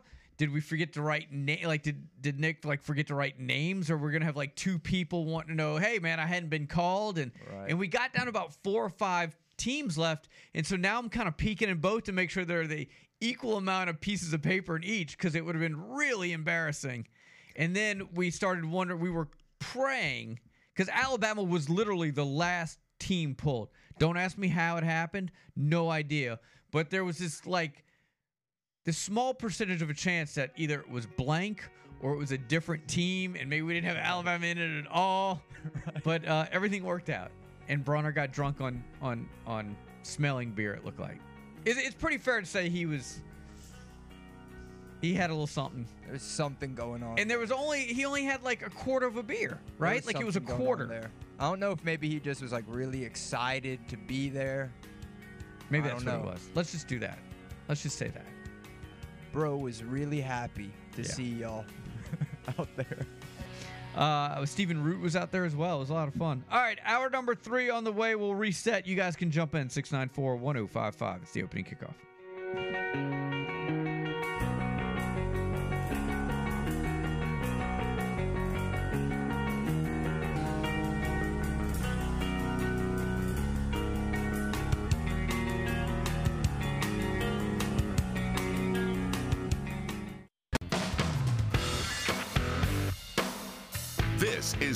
Opening kickoff on the country's first FM all sports radio station, 105.5 FM WNSP and WNSP.com. The latest sports, news, traffic, weather, and timely guests with Mark Heim and Lee Shirvanian. The opening kickoff. Kickoff. Kickoff. Here are Mark and Lee. Hour number three. Welcome in the opening kickoff on this Thursday. Again, want to thank everybody who came out and joined us for the WNSP March Madness Matchup Challenge yesterday at Moe's downtown. It was a lot of fun. Got to saw, got to saw, got to saw. Uh, got to see a whole bunch of folks. Really enjoyed it. It it was a lot of fun. So uh, thank you and good luck in our matchup challenge. All right, today Alabama and Texas A&M, Corpus Christi, the Islanders, and that game uh, will get underway right around 1:45 in Legacy uh, Arena up there in Birmingham. Our coverage on WNSP begins at one. So I thought, well, who might be a good guest to talk about this? Well, of course, a basketball coach who has beaten Alabama in the NCAA's. And how about one that at the same time started the Texas A&M Corpus Christi Islanders back when and actually took them to an NCAA, and that would be our good friend Ronnie Arrow. Coach, good morning. How are you today? Good, Lee. Good being with y'all. Fun We've- time of the year. It is. Uh, I want to confirm or uh, deny from you. We had Paul Finebaum on earlier, okay? And you, you remember Paul. Uh, back when. Yeah. And and he he brought up this, and I did not know this that during that so-called locker room incident at halftime when you were trailing Alabama by I don't know 18 or 19 points. Obviously, I wouldn't know about it because I'm out in the arena. He said he was walking by and then heard that crashing noise, whatever that could have been, and that you opened the door or something and told him to get out of there or something like that. Was there such a confrontation? Yeah, you know, I, I don't remember that. All I remember was Uh-huh. wanting to get back to the court to uh, uh, get closer uh, to the game to justify us being in the NCAA tournament. And uh, we were able to do that. But um, I do remember seeing him when we came out, but I was a little upset with him anyway because he had said if we beat them, he would crawl uh, to uh, uh, Mobile. And uh, he didn't crawl all the way from Tuscaloosa, but uh, they did set up a red carpet for him to crawl about probably about eight feet. Were you there when he crawled? Yeah. You know, they had a big thing to do at the quad on campus there. And, uh, I mean, it was packed. There were people uh, there to see him. They knew he was coming. Uh, he is a, a talented figure in this uh, area. So it, it, it was uh, it was a big thing. Uh, I mean, all the student body was there, and uh, counselors and teachers and administrators. It, it was a big deal. Ronnie, uh, let's go back in history. You started the Texas A&M Corpus Christi Islander program. Maybe if you want to reminisce it about that and bring us up to date, what what what what can we look for today? Is, is this a team that's as tal- as talented that could go out and make a game today, or is this going to be a blowout? Well, the the problem is, is that three minutes into their conference final game against Midwestern State, their leading uh, or their point guard went down. I mean, he was defensive player of the year in the conference. He was first team all conference. Talking about uh, Lyra and uh, Murdix and uh, six one point guard, very good player, senior, and he tore his ACL. Uh, three minutes into the game, so they had to go with him. The Jackson kid uh, came in for him and has done a really good job for him. But still, when you use, lose a senior uh, that is your main guy that can score, uh, you, you lose something that you really really can't make up. I mean, he was averaging right at 14 points a game, and the Jackson kid that uh, now has taken over for him averages seven points a game, almost eight points a game. So I will say this now. Uh, the Islanders, uh, no matter what happens today, I, I, they're averaging uh, 37% from the threes. They can shoot the ball. They're averaging 80 points a game, uh, 37 rebounds a game, shooting 46% from the floor, 79% from the free throw line. So uh, whether or not they've been able to go against the length that they're going to be going against with Alabama, that's going to have to be something to be seen.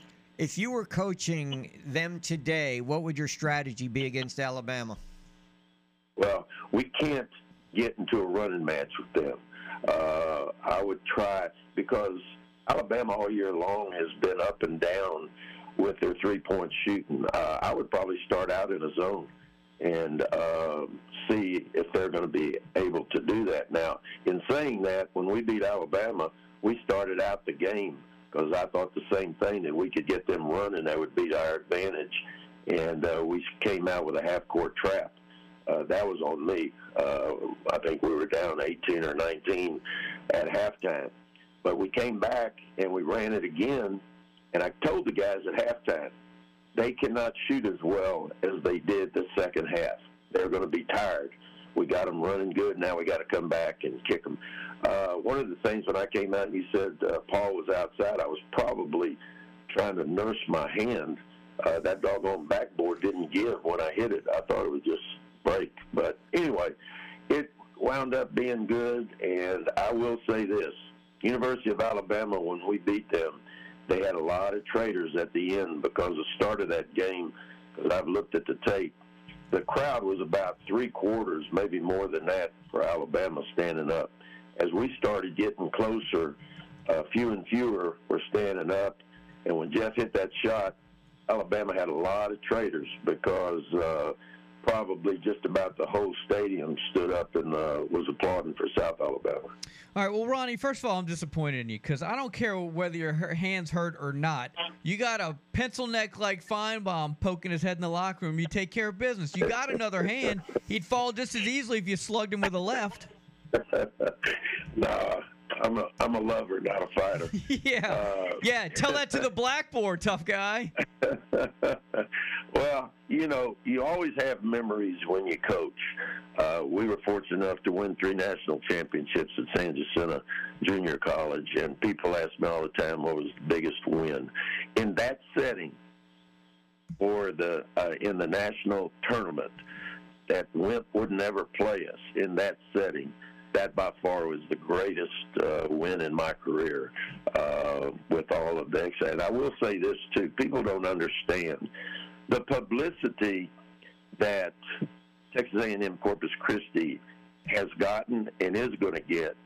Uh, you can't measure in money. I mean, now when we beat Alabama, supposedly, for what I heard over and over again, it was the largest increase in enrollment at South Alabama in the history of the school. Wow. So the notoriety that you get not only is for your basketball program, but for the English teachers and the math teachers, it helps get kids to the school uh, so that they can add more teachers and uh, more administrators. Uh, it's just a win-win for everybody. Have you talked to the Islander coach recently? I did. I talked to Steve. Actually, he came through. They beat Midwestern in Lake Charles last week. They got in a car with him and Coach Davis, his assistant, drove all the way that night uh, to Mobile, and uh, I had talked to them and I met them for uh, breakfast downtown, and they were on their way to see a, a tournament in Florida, junior college tournament. So I did get to talk to him, and you know, uh, he's done a great job. I mean, he's he's from Purdue. The last job he had was assistant coach at Purdue. So Steve has been around. He's a very good coach, and uh, he's got some good players in there. He's been there two years. Uh, he was coach of the year two years. They won the conference two years. So uh, you know, it's it's one of those deals that you get an opportunity. He actually had to take a pay cut. He said uh, when he went to uh, Corpus but um, it's a stepping stone for him. I'm sure he won't be there forever, and uh, especially with the teams that he's putting together. But it's a plus for Texas A&M uh, Corpus Christi. If you've never been to Corpus, there's only two colleges in the country that's on an island by itself, and that's University of Hawaii and Texas A&M Corpus Christi. They're in South Texas, right on the ocean. You you took uh, them to NCAA, I believe it was Wisconsin, right? Didn't you take them right down to the wire, like the last couple of minutes in the NCAA first round? Lee, we had them 26 to 9 to start the game. And we had a three point shooter that was, I think, fourth in the nation and made uh, threes. I think he averaged making four threes a game. He came across that lane, and one of their inside guys laid him out. Um, uh, just gave him an elbow, and he got up. Unfortunately, that game he didn't make any uh, threes. But yeah, we were right there. I think they wound up beating us eight or nine. And uh, you know, the thing was, now they were going to get to play the Running Rebels, and we had already been in the Running Rebels tournament, and we played them in the final game, and we had a shot at the end to beat them, and uh, we missed it and they were saying that if we would have beat Wisconsin, it would have been interesting to see if we could have beaten uh, the running Rebels. So, do you think they can make a game of it today? Seriously? You know, you know, Lee, uh, they're going to have to shoot the ball well. They cannot get into a running match now. Their leading uh, rebounder is averaging eight rebounds a game. Uh, uh, I think it's pronounced Mush, Mushila he's averaging nine rebounds a game, 14 points a game, but he's only six six. But they they will. But they're going to have to box out. They're going to have to keep those guys uh, off the boards. But the biggest thing for to win the game, they're going to have to get out and guard the three-point shot and then rebound. Uh, if Alabama comes out making threes, uh, that's not good for the Islanders. Ronnie, good to talk to you, sir. Uh, enjoy the game, and, and we appreciate you reminiscing a little bit. Uh, have a great weekend. We'll talk again soon. Always fun being with y'all. Thanks. Thanks. That's uh, Ronnie Arrow.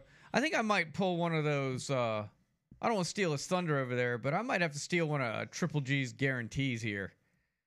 There's, there's no way this team beats Alabama, right? The Islanders? Yeah. He didn't pick that. I know, but you're asking if it's going to keep it close. It's like a 22 point like spread. Like there's no way this is close at the end of the game. Alabama, I'll say this: the, I, I was going from this standpoint.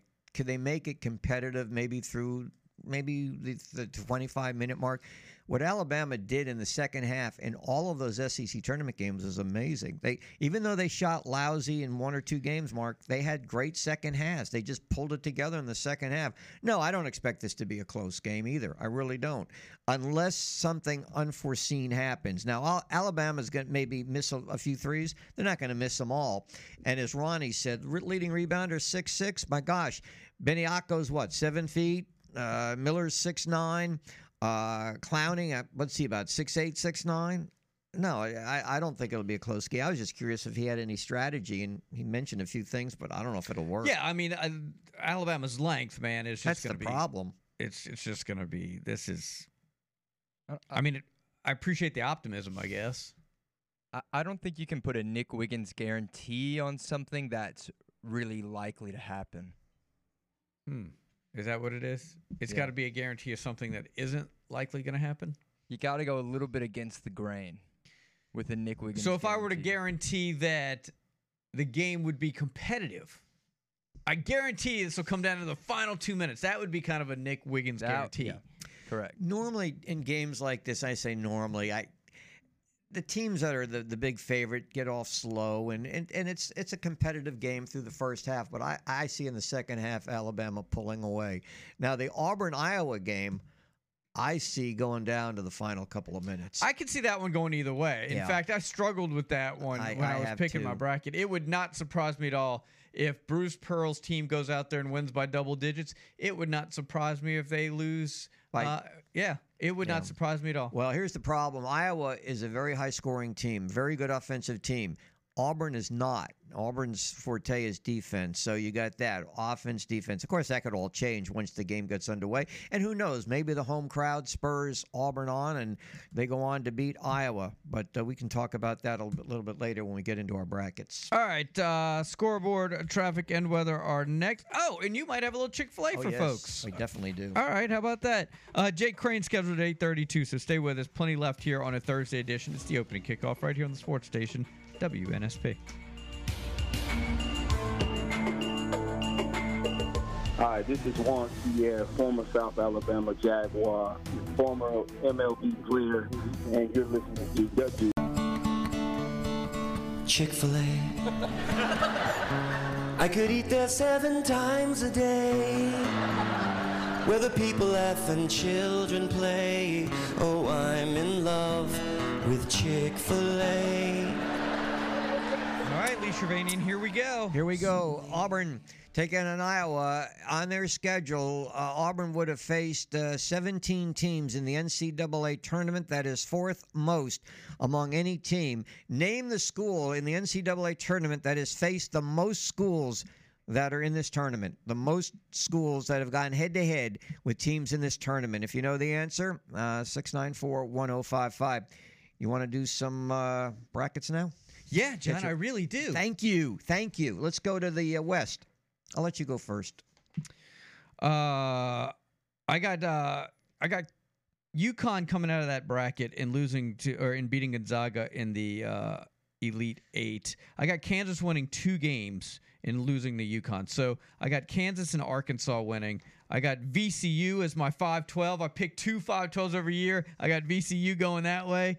Um, and I got TCU winning Gonzaga over Grand Canyon. I thought this was one of the easier ones. I like Northwestern, but I I, I have them losing to UCLA in the second round. So uh, you're looking at me either because I'm completely different than you or identical to you. Plagiarism.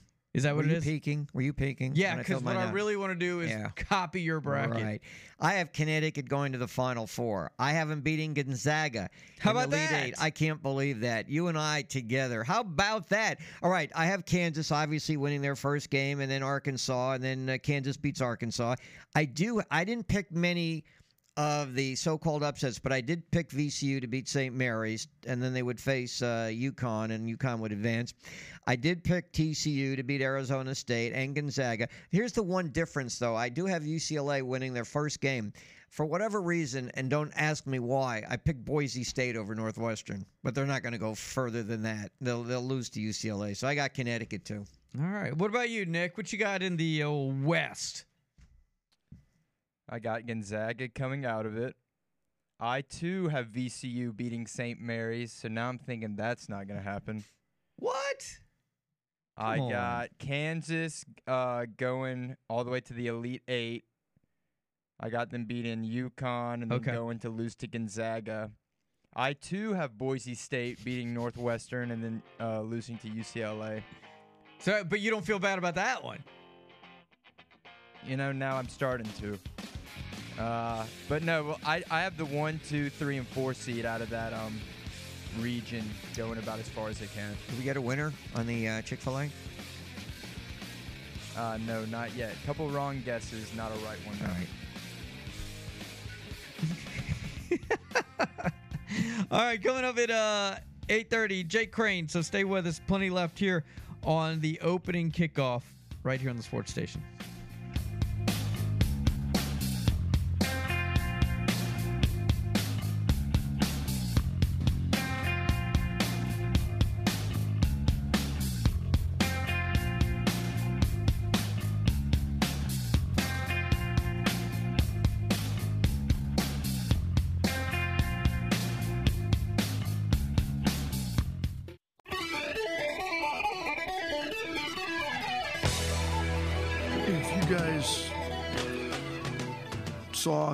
What I've seen sent his way, I think you'd understand why that's the case. And I don't want to get into all that. It's it's uh, the entire situation, as you know, is I mean, it's just a heartbreaking situation on all accounts. But some of the. Uh, 833, that's the voice of Alabama coach, basketball coach Nate Oats. Um, lot going on. There's there's a lot to unpack there, Lee. He was uh, asked why an armed guard is tailing and or surrounding uh, Brandon Miller wherever he goes in the tournament, and that was his response because of social messaging and so forth. And he felt uh, that uh, he needed an armed guard. I'm not very up on players needing armed guards in the NCAA tournament in previous. Maybe there has been, and uh, I'm just not aware of it. Jake Crain doesn't need an arm guard wherever he goes. Or does he? Maybe in the future he might. You know, he's so controversial and He everything. really is. Yeah, especially if he came into this studio. Jake, welcome to the show. How's Mr. Podcast doing?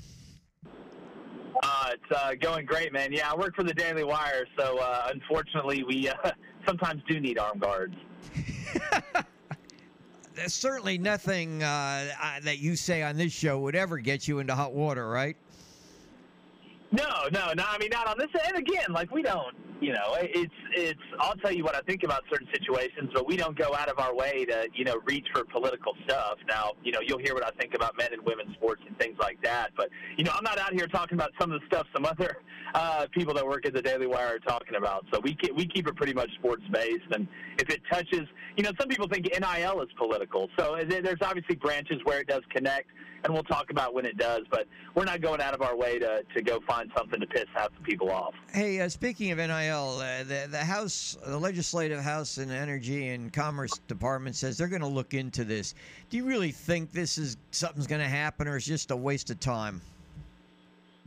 Well, if it keeps going the way they're doing things, it's just going to get worse. The whole problem with this whole situation is the way you rolled it out. Like once you let Pandora out of the box, you can't put it back in because now the, some of the antitrust lawsuits that could be sent your way. I mean, we've had people uh, in in that department. We've had people that that have legislative power on the show that have looked at us, including Tommy Tuberville, and said it is almost impossible for us to do anything federally now that the cat's out of the bag. They did the same thing with the transfer portal, and but the transfer portal, there are ways to get around it because you know it, it really doesn't involve money. Now there is NIL in the transfer portal, which makes it free agency. That's a different animal, but on its face, they are two different things. But whenever you're building something, building a parachute on the way down, don't be shocked when you go splat. Jake Crain's our guest here on WNSP. Lot of we you heard Nate Oats on the way in, man. A lot of talk about uh, the armed guard uh, with Brandon Miller and. Um, in the latest report by the New York Times about an additional Alabama player that was on the scene, although Alabama has refuted that claim. How much of that do you think ultimately uh, bothers, affects, impacts the way this team plays on the floor coming up? Well, you know, I, I always I, I kind of you know relate it or compare it to and, and first off it's a horrible situation all around. We and this is a very very you know this is an anomaly. And i don't have the information that nate oats has. Who knows the messages that have been sent to brandon miller? Now you know whether you think he was culpable or not that's up to you. Uh, but when i look at this at this whole situation and how it affects you on the court it's just like bulletin board material. Once the game starts going, you don't think about all that stuff. What it affects is the preparation, you getting prepared, because bulletin board material, there's a reason it's on the bulletin board. So you can see it when you're not playing. It makes you want to focus more, it makes you want to execute more. So I think it affects preparation. Distractions do the same thing. Do they distract you from being focused in prep? But once the ball tips off, just like in football, once the ball snaps, you're just out there balling because everything's moving so fast. You don't have time to think about the political angle of what's happening to your team. Give us your final four. And my final four is Duke, Arizona. Uh, I've got Texas right here. I got Texas uh, losing to Arizona in the Natty. I think Arizona beats Bama the Elite Eight. Um, here's my thing when it comes down to this NCAA tournament. I've filled out a lot of brackets before, but this year has been the hardest one for me to fill out because there's so much parity. I mean, nothing would surprise me in this tournament at all. All right, go go. Right. I had a. Uh, I, I didn't hear everything you said. So you have Arizona getting in. You got Duke. I've got yep. I've got Arizona. I've got Duke. I've got Texas. Uh, I've actually got UConn going to the Elite Eight, but I have Arizona beating Texas in the national championship game. Okay, very good. So I wanted to get to this NFL stuff with Aaron Rodgers, and, and what do you make of it? Uh, I, I hear that laugh, so I know something's coming up good. So, what do you make of Aaron Rodgers, and is he worth the uh, effort by the Jets to get him? I think he's worth worth the effort by the Jets to get him. I think he's going to end up going to the Jets, and I think it makes him an instant Super Bowl contender. And not for the reason you think. Look, the Jets don't have a ton of weapons. You know, he want Aaron Rodgers wants him to sign Lazard and Randall Cobb. Garrett Wilson's a nice piece. Elijah Moore, when his head's on straight, is a nice piece. Breece Hall, who got hurt at running back, is a nice piece. He'll be back. The offensive line, somewhat of a question mark, but it's the defense. Now Aaron Rodgers doesn't have to go out there and score 30 points to win a game. He can go out there and score 20 points because the Jets have a top five defense in the NFL right now. I mean, you look at Sauce, you look at Quinnen Williams, you look at the guys across that front seven and in that back end. I think that's what makes them the most dangerous. You have an MVP, elite quarterback that can find ways to score enough points to where your defense can win the game. So I think the Jets are also looking across the street at the New York Giants, who now have, you know, Devin Waller, Daniel Jones signed. They're going to keep Saquon. There's a lot of positivity with, uh, positivity with Brian Daboll. So for the first time in my life, if Aaron Rodgers goes to the Jets, the Jets and the Giants will be good. And I don't even know how to handle that what other moves this week do you feel? Now, you, you, you, mentioned that you think the Jets will become a Super Bowl contender. They haven't even been in the postseason in 12 straight years to make even the first round yep. of the playoffs. What other moves this week do you think could possibly impact a team that makes them better? Well, you know, if you look at the Eagles, the biggest question mark was who's going to retire up front. Well, Jason Kelce's coming back. Lane Johnson's coming back. They just re-signed Fletcher Cox. So I think the Eagles right now uh, have got continuity for Jalen Hurts, and they're going to be solid once again up front, which is a quarterback's best friend. So I think that's huge when when you look at, at you know the division they're in and, and kind of what they're going to have to go up against to be able to try and get back in that Super Bowl and win it. Uh, and you know, you, you look around the rest of the league. Jalen Ramsey to the Cowboys. You pair him with uh, Diggs, and and that is a very very dangerous secondary. Uh, I think Jalen Ramsey, when he's surrounded by talent, he's going to look like the old Jalen Ramsey. I still don't trust Dak Prescott though when it comes down to the Cowboys. And then you look at Miami signing Mike White at quarterback, which lets you know you have to have a capable backup at all times, but especially when Tua Tagovailoa is your quarterback. I think Mike White is an underrated player. I thought he was pretty good for the Jets, again, who don't have a ton of weapons outside. So it's the moves have been very interesting to me. Which teams have have gotten you know way better? I think the Raiders have gotten worse. I think the Saints getting Jamaal Williams to go with Derek Carr in the Alvin Kamara situation makes them better. He's got a nose for the end zone. He is explosive. So there are a couple teams I think that have improved their stock. I was also uh, gonna. You already hit one point. I was asking you about the Saints and how Derek Carr, Ezekiel Elliott being released by the Cowboys. Does anybody Yep. pick him up? Somebody's going to pick him up. Now, is that the Texans? I mean, is is that a, a, a bottom feeder team? I don't know, but I think it was a smart move by the Cowboys. I mean, let's be honest. Ezekiel Elliott's the second best back they have. Tony Pollard's the best back they have. And Zeke has kind of lost not his physicality, not his in the box ability or vision, but it seems like his explosiveness. You know, Zeke, Zeke, I, I watched Zeke outrun Alabama.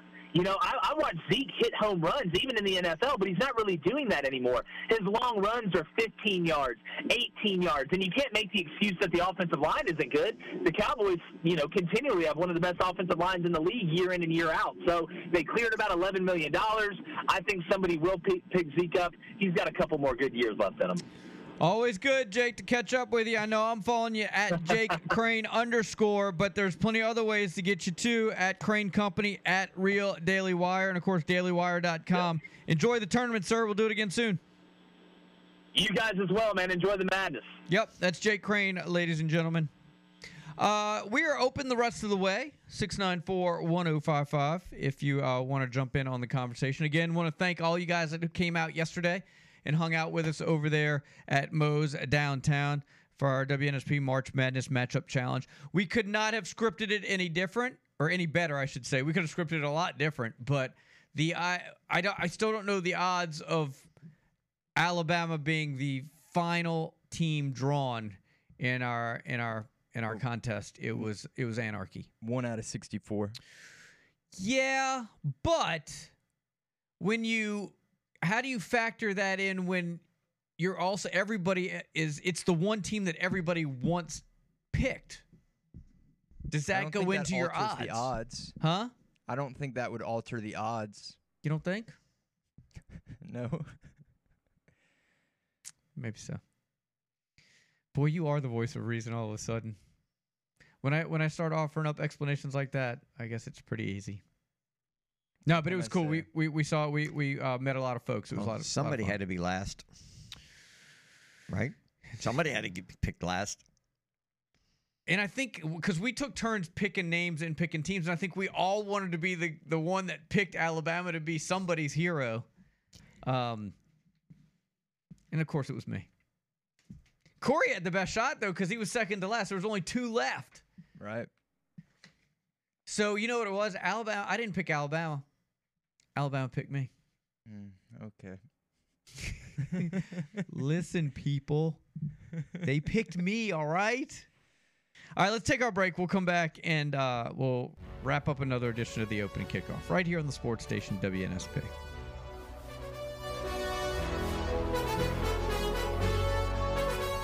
This is Joe Espada, bench coach of the Houston Astros, and you're listening to WNSP.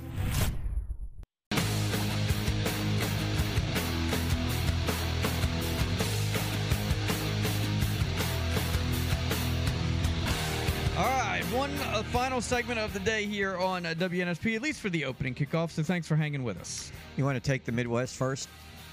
Okay. What's the last one for us to do? Midwest? Uh, I have uh, Texas advancing to the Final Four uh, through there. Uh, they meet Houston. I got Houston going all the way through to the uh, to the Elite Eight. So I got Houston. I got Auburn winning one before they get bounced. Uh, I got Indiana in that game against Miami, but I, that one was kind of a toss up for uh, for me. So I have Miami advancing, Indiana advancing. Um, I got Iowa State and uh, Xavier. I got Texas A&M and of course Texas. So you get the Texas Texas A&M matchup there that I think some folks would be interested in seeing. But at the end of the day, I have Texas advancing through that through that part of the bracket and losing to UConn. So, in two instances where the so-called uh, guys that look at upsets, uh, Drake at number 12 uh, beating Miami and Kent at number 13 beating Indiana. You say no to that. I agree with you. I do not look for uh, Miami and Indiana to go down in the uh, first round. I've got obviously Houston advancing. I do have Iowa beating Auburn this afternoon. Um, and if you wanted a reason, the only reason is is the fact that Auburn's lost so many close games this year, and whereas I'd like to see that rectified and changed. Interesting story. I don't know if you saw this, but uh, one of the assistants on Iowa used to be a grad assistant with Auburn, and Bruce Pearl got in touch with him through, I guess, texting or whatever, and said, "Look, we're changing all our plays." Yeah, that was funny. I thought that was cute. I watched some of Bruce's uh, press conference, uh, and and he had a lot of good notes. But yeah, the uh, I, I, forgot the guy's name. It begins with a G. He's on the Iowa State uh, staff right now, and he used to be at Auburn, so it's kind of a, a reunion at 5:45. All right, so I got Houston uh, beating Iowa, and then advancing uh, to face Miami, but I got Miami beating Houston, and I have Miami facing Texas in the Elite Eight, and Texas winning out. So I got Texas beating Texas A&M in that second round game. Like you, I've got Xavier and Iowa State moving on with Xavier uh, beating Iowa State, and I got Miami beating Indiana. These are second round games, so I'm not looking for any of these upsets that people are saying. Well, Kent State this, they're going to beat uh, Indiana. Nope, I don't have that, and I don't have Drake beating Miami. All right, Triple G, drop some knowledge on us. I do have Drake beating Miami. I have Pittsburgh beating Iowa State. All right. And you know, the more I'm looking at it, I kind of wish I would have put Kennesaw State over Xavier. I don't know why. Uh, then I have, you know, by the time you get through everything, see, I, I, it's always like the one, two, three, and four seed that I have going through it, and that's just not going to happen. Right. There's going to be an eight seed. There's going to be someone. Now, there's only have been Houston there's coming only out been of that. one then I have eight Houston seed ended up, ever. uh, winning it all. There's only been one eight seed ever that's ever made it, and that's uh, Villanova. So I think you're safe in staying away from the seven, eights, nines, and just staying with the top four. I don't know. I don't know. Although know, Duke is a here's another thing that surprised. I like Duke. You like Duke, Mark. They're a fifth seed. Uh, we got a question about. We talked about it earlier today. Um, so there's this New York Times report saying that there was a fourth Alabama basketball player uh, in the car or at the scene um, of the um, the death of Jamea Harris. Um, Kai Spears, he's a freshman walk on. The New York Times is reporting it. Uh, it had not been reported to this point. Now, Alabama sent out a statement um, saying that that story is inaccurate. And in fact, that was the word they used inaccurate. So uh, the only thing that gives me pause with the Alabama statement is the very next statement says, based on the information we have. That sounds like a little bit of plausible deniability. That's like saying, well, that's not what we were told. At this point, you have to know who's there. So, for Alabama's sake, he better have not have been there because this will be a PR nightmare for the university if it comes out that he was indeed there because no one's going to believe that Alabama just didn't know. They're going to believe that he, they're hiding something or they're flat out lying. So Alabama better be very certain that they're comfortable with that with that statement. We brought up Billy Witz's story earlier with Paul Finebaum. We talked about it. He had his thoughts on it. Uh, here, here's my take. How would you this lengthy into the investigation, and, and this thing started January 15th, so you're two months into it, not know that there was a, a fourth person involved because it's not like they're saying he was milling around or let's say uh, a few blocks away. The story that I read said that he's in the car. He's in this car with Brandon Miller, right? So how would you not know that? How with all that's come out with and, and not everything is out. I realize that, and there's a lot probably that will come out, you know, during the trial once they go to trial. But how could you go two months if you got Jaden Bradley involved? You got obviously Brandon Miller involved. How would you know there's another player involved Right. if he's in the car? Right. And then if it if we find out that he was there, then now you question everything the university has said from day 1.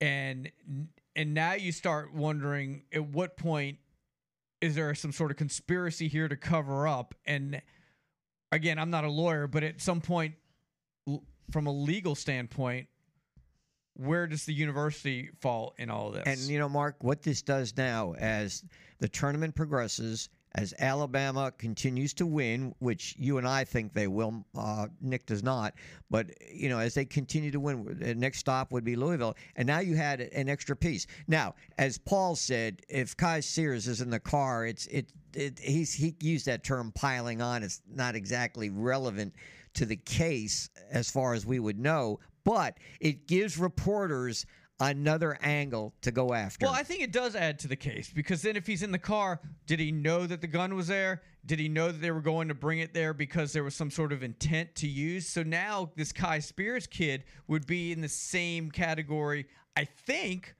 as Brandon Miller, right? All the same questions that we're asking of Brandon Miller now we you now have to ask of Kai Spears.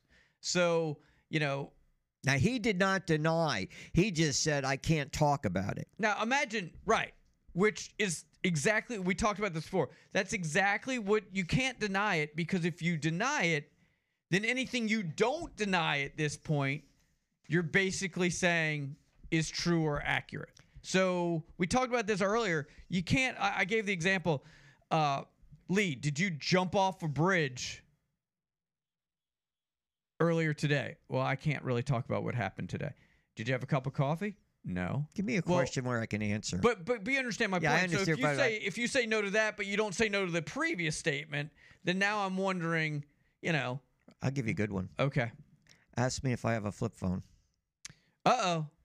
Ask him if I have not seen your phone. Wait a minute. Find me some breaking news sound, or if at all possible at this point, because I'm getting ready to ask a very important question here at the end of our. It, wait, that seems like a leading question. Lee Shirvanian. I want to get this on- out of the way. Uh oh, Lee. Do you have a flip phone? I still have it, but it's not working. I have an iPhone.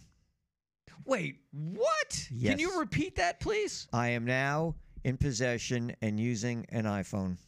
Happened yesterday. It happened yesterday, and you're just now bringing it to our attention. Well, I didn't want the whole show to be about that. And I did that for a reason. I did not want that to become an issue like in other stories that you don't want it to be prevalent to this to the I- show. I think it would have only added to our um I know you would to our show. Yeah, well, now that's why I saved it to the last, so it wouldn't.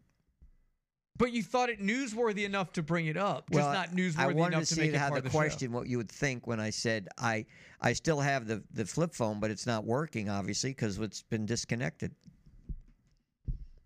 By the way, do you have a cover on that? Because I have to go get a cover today. Did you? I can't tell from here. Yes, these both have covers. They don't. Okay.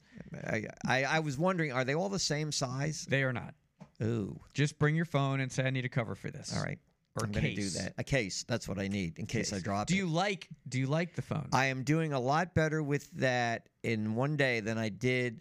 Remember, I had that other I phone. do. Do you know? Remember what that was? I don't. The one I had a lot of It problems was a with. smartphone. I remember. Oh, it was driving me nuts, and no. So I got off to a good start. I even I even know how to put contacts into it. I even Shut put your. I even put your name in there. Stop No, it. No, I'm serious. I know this is a shocker, and I knew this Mind would blown. two things happened yesterday which have changed my life considerably. One, the fl- no flip phone, and I have an iPhone. The other, we have a dog in our house now. What? yeah, This is again- anarchy, people. Yes, this 50 is seconds left in the show. Yes. All our material. What kind of dog? Is it yours? What's its name? It's not ours. It's on loan because my wife is doing a favor for somebody, but it could be there for a while.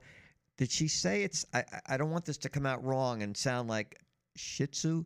Is there such a Yes, there is such a lot yeah. of hair? You Right. can't see the eyes, or you can, but What's its name? Fluffy. Irish, Its name is Irish. Irish, All like right. the Fighting Irish. Hmm. So I'm like Well, blown away. My life has changed so earlier. dramatically. I'm like, you know, now we have a dog to contend with, and I, I- my, I, you know, I guess you can't, you can teach a dog new tricks. I don't know. I'm just like, I'm, I'm not ready. A for all dog, this. yes. An old dog, I don't Yeah. know, but a dog, Yeah. yes. I'm not ready for all these changes in my life. You're handling it well. Uh, We, you know what we am need to do? Let's get hit. Let's get him to take his first selfie and tweet it. With the dog? No, I did. My wife wanted. he'll to, never do it. no, not with me, but the she did want me to take a picture. But if we t- get him to take a picture with his new phone, maybe tomorrow, you'll no, have to show no, me. no, dang it! Nope. Right now, I, I'm. we're doing an extra hour of radio today. No. Breaking news here on WNSP. Uh, I didn't want anything to detract from this show because we had so much to because talk about. Because breaking from- down our brackets was so intriguing for This the is the dozens real of people. important stuff, Lee. People This is care about the life changing, man. You call an Uber, I haven't done that or, yet. or you don't even need to call. That was not I what have we- but never. You can, I have never done that. well, it's a whole new day. All right, that does it for another edition. We're on the road tomorrow for Championship Drive. We're at Cottage Hill. Uh, the school. the school. See ya.